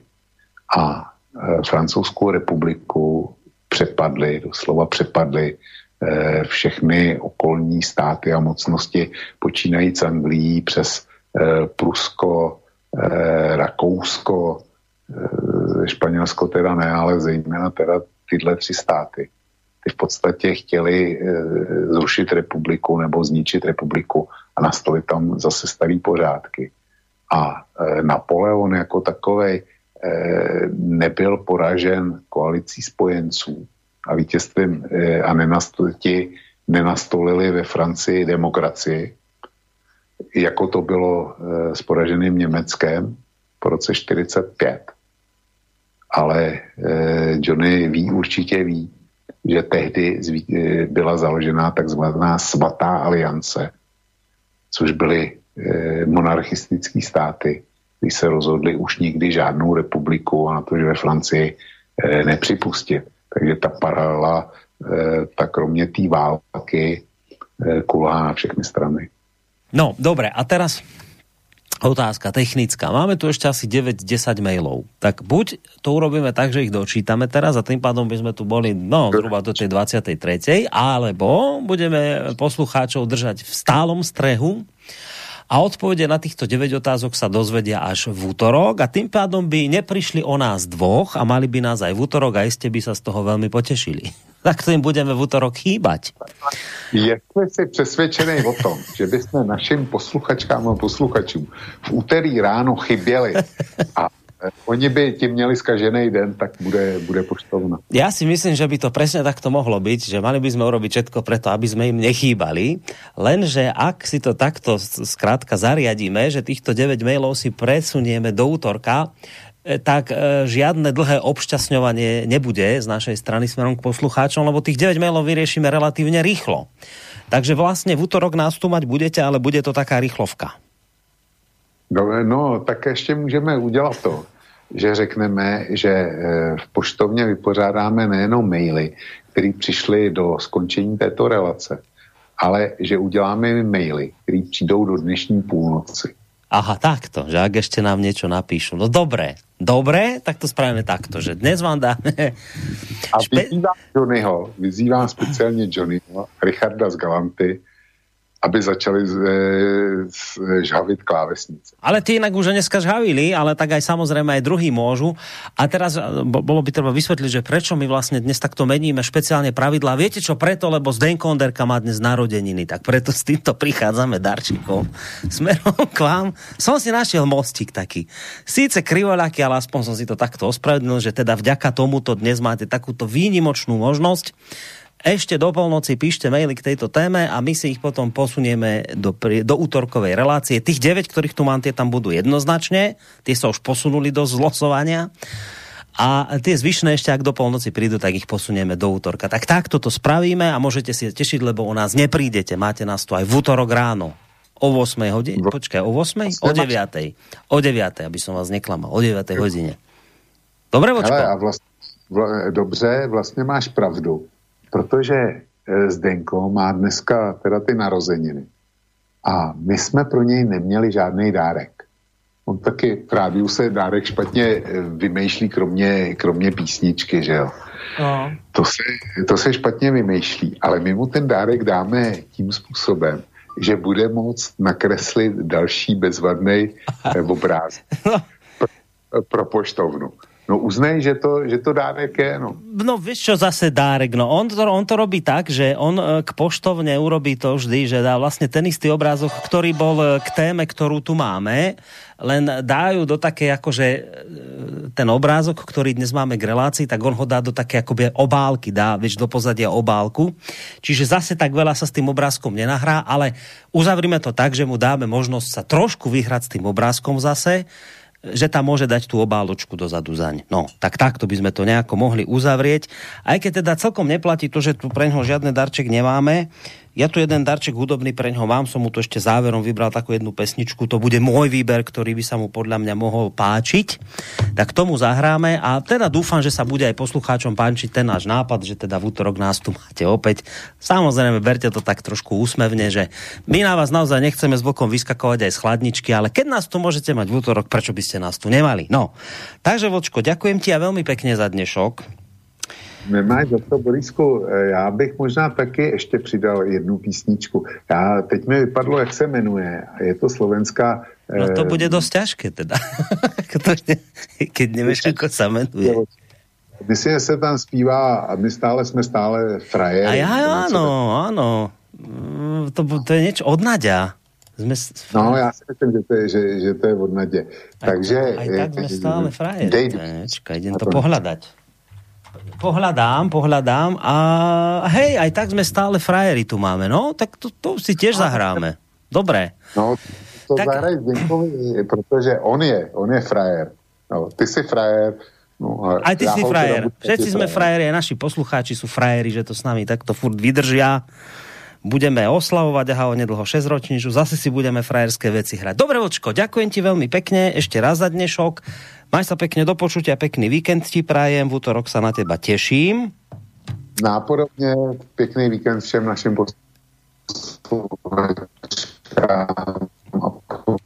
posluchačům a dík za Uh, trošku si nám už takto zavrčal v závere, lebo tento spojenie Skypeové je dnes také trošku katastrofálne, ale počuli sme to, čo bolo treba počuť. Tak e, dobre, lúčime sa na dnes a teda ešte ideme zahrať Slávencovi 40-ročnému Zdenkovi dnes, tak najskôr si dáme odvočka a potom k tomu pridáme jednu z mojej strany. Tak majte sa všetci pekne, do počutia. Sme už starí na rozprávky, ale zase mladí na prehry. Nekrmte nás tým, čo bolo a čo bude,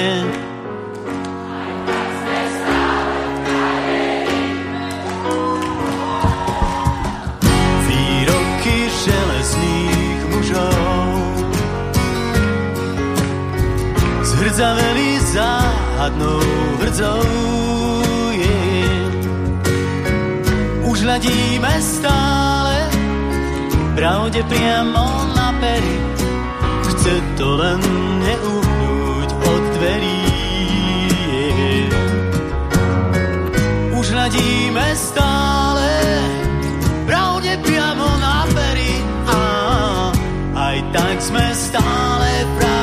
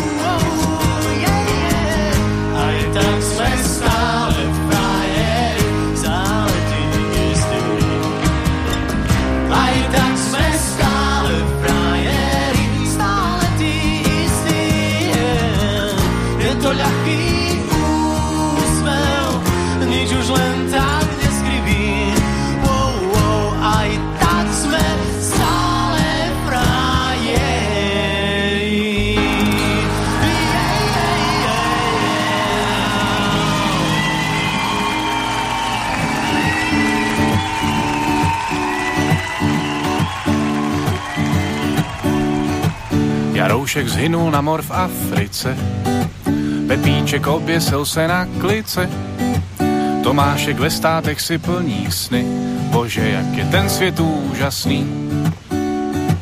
Verunka prohrála boj s depresí, Anička právě žíly řeže si, v zoo se narodili ty křátka, ach ten život to je pohádka. Život je hořko sladká komedie, co tě před titulkama zabije. Matýsek na dně moře utonul, František kamionu neuhnul, na jendu pořád lepí se slečny, bože, jak je ten svět báječný. Boženka od vykačku nezvládla, do čista úplně se pomátla, Michalka právě svoukla státnice, ach ten svět je krásný velice. Život je hořko sladká komedie, co tě před titulkama zabije. Toníček vrhnul se pod nuselák, na bezdomovce Láďu se bouflá a k Táňu, co zdravě žila, trefil šlák. Život je občas krutý, je to tak. Tak já bych řekl, že asi stačilo Podobných osudů tu dost bylo, ať skončíme kladně tuhle říkanku.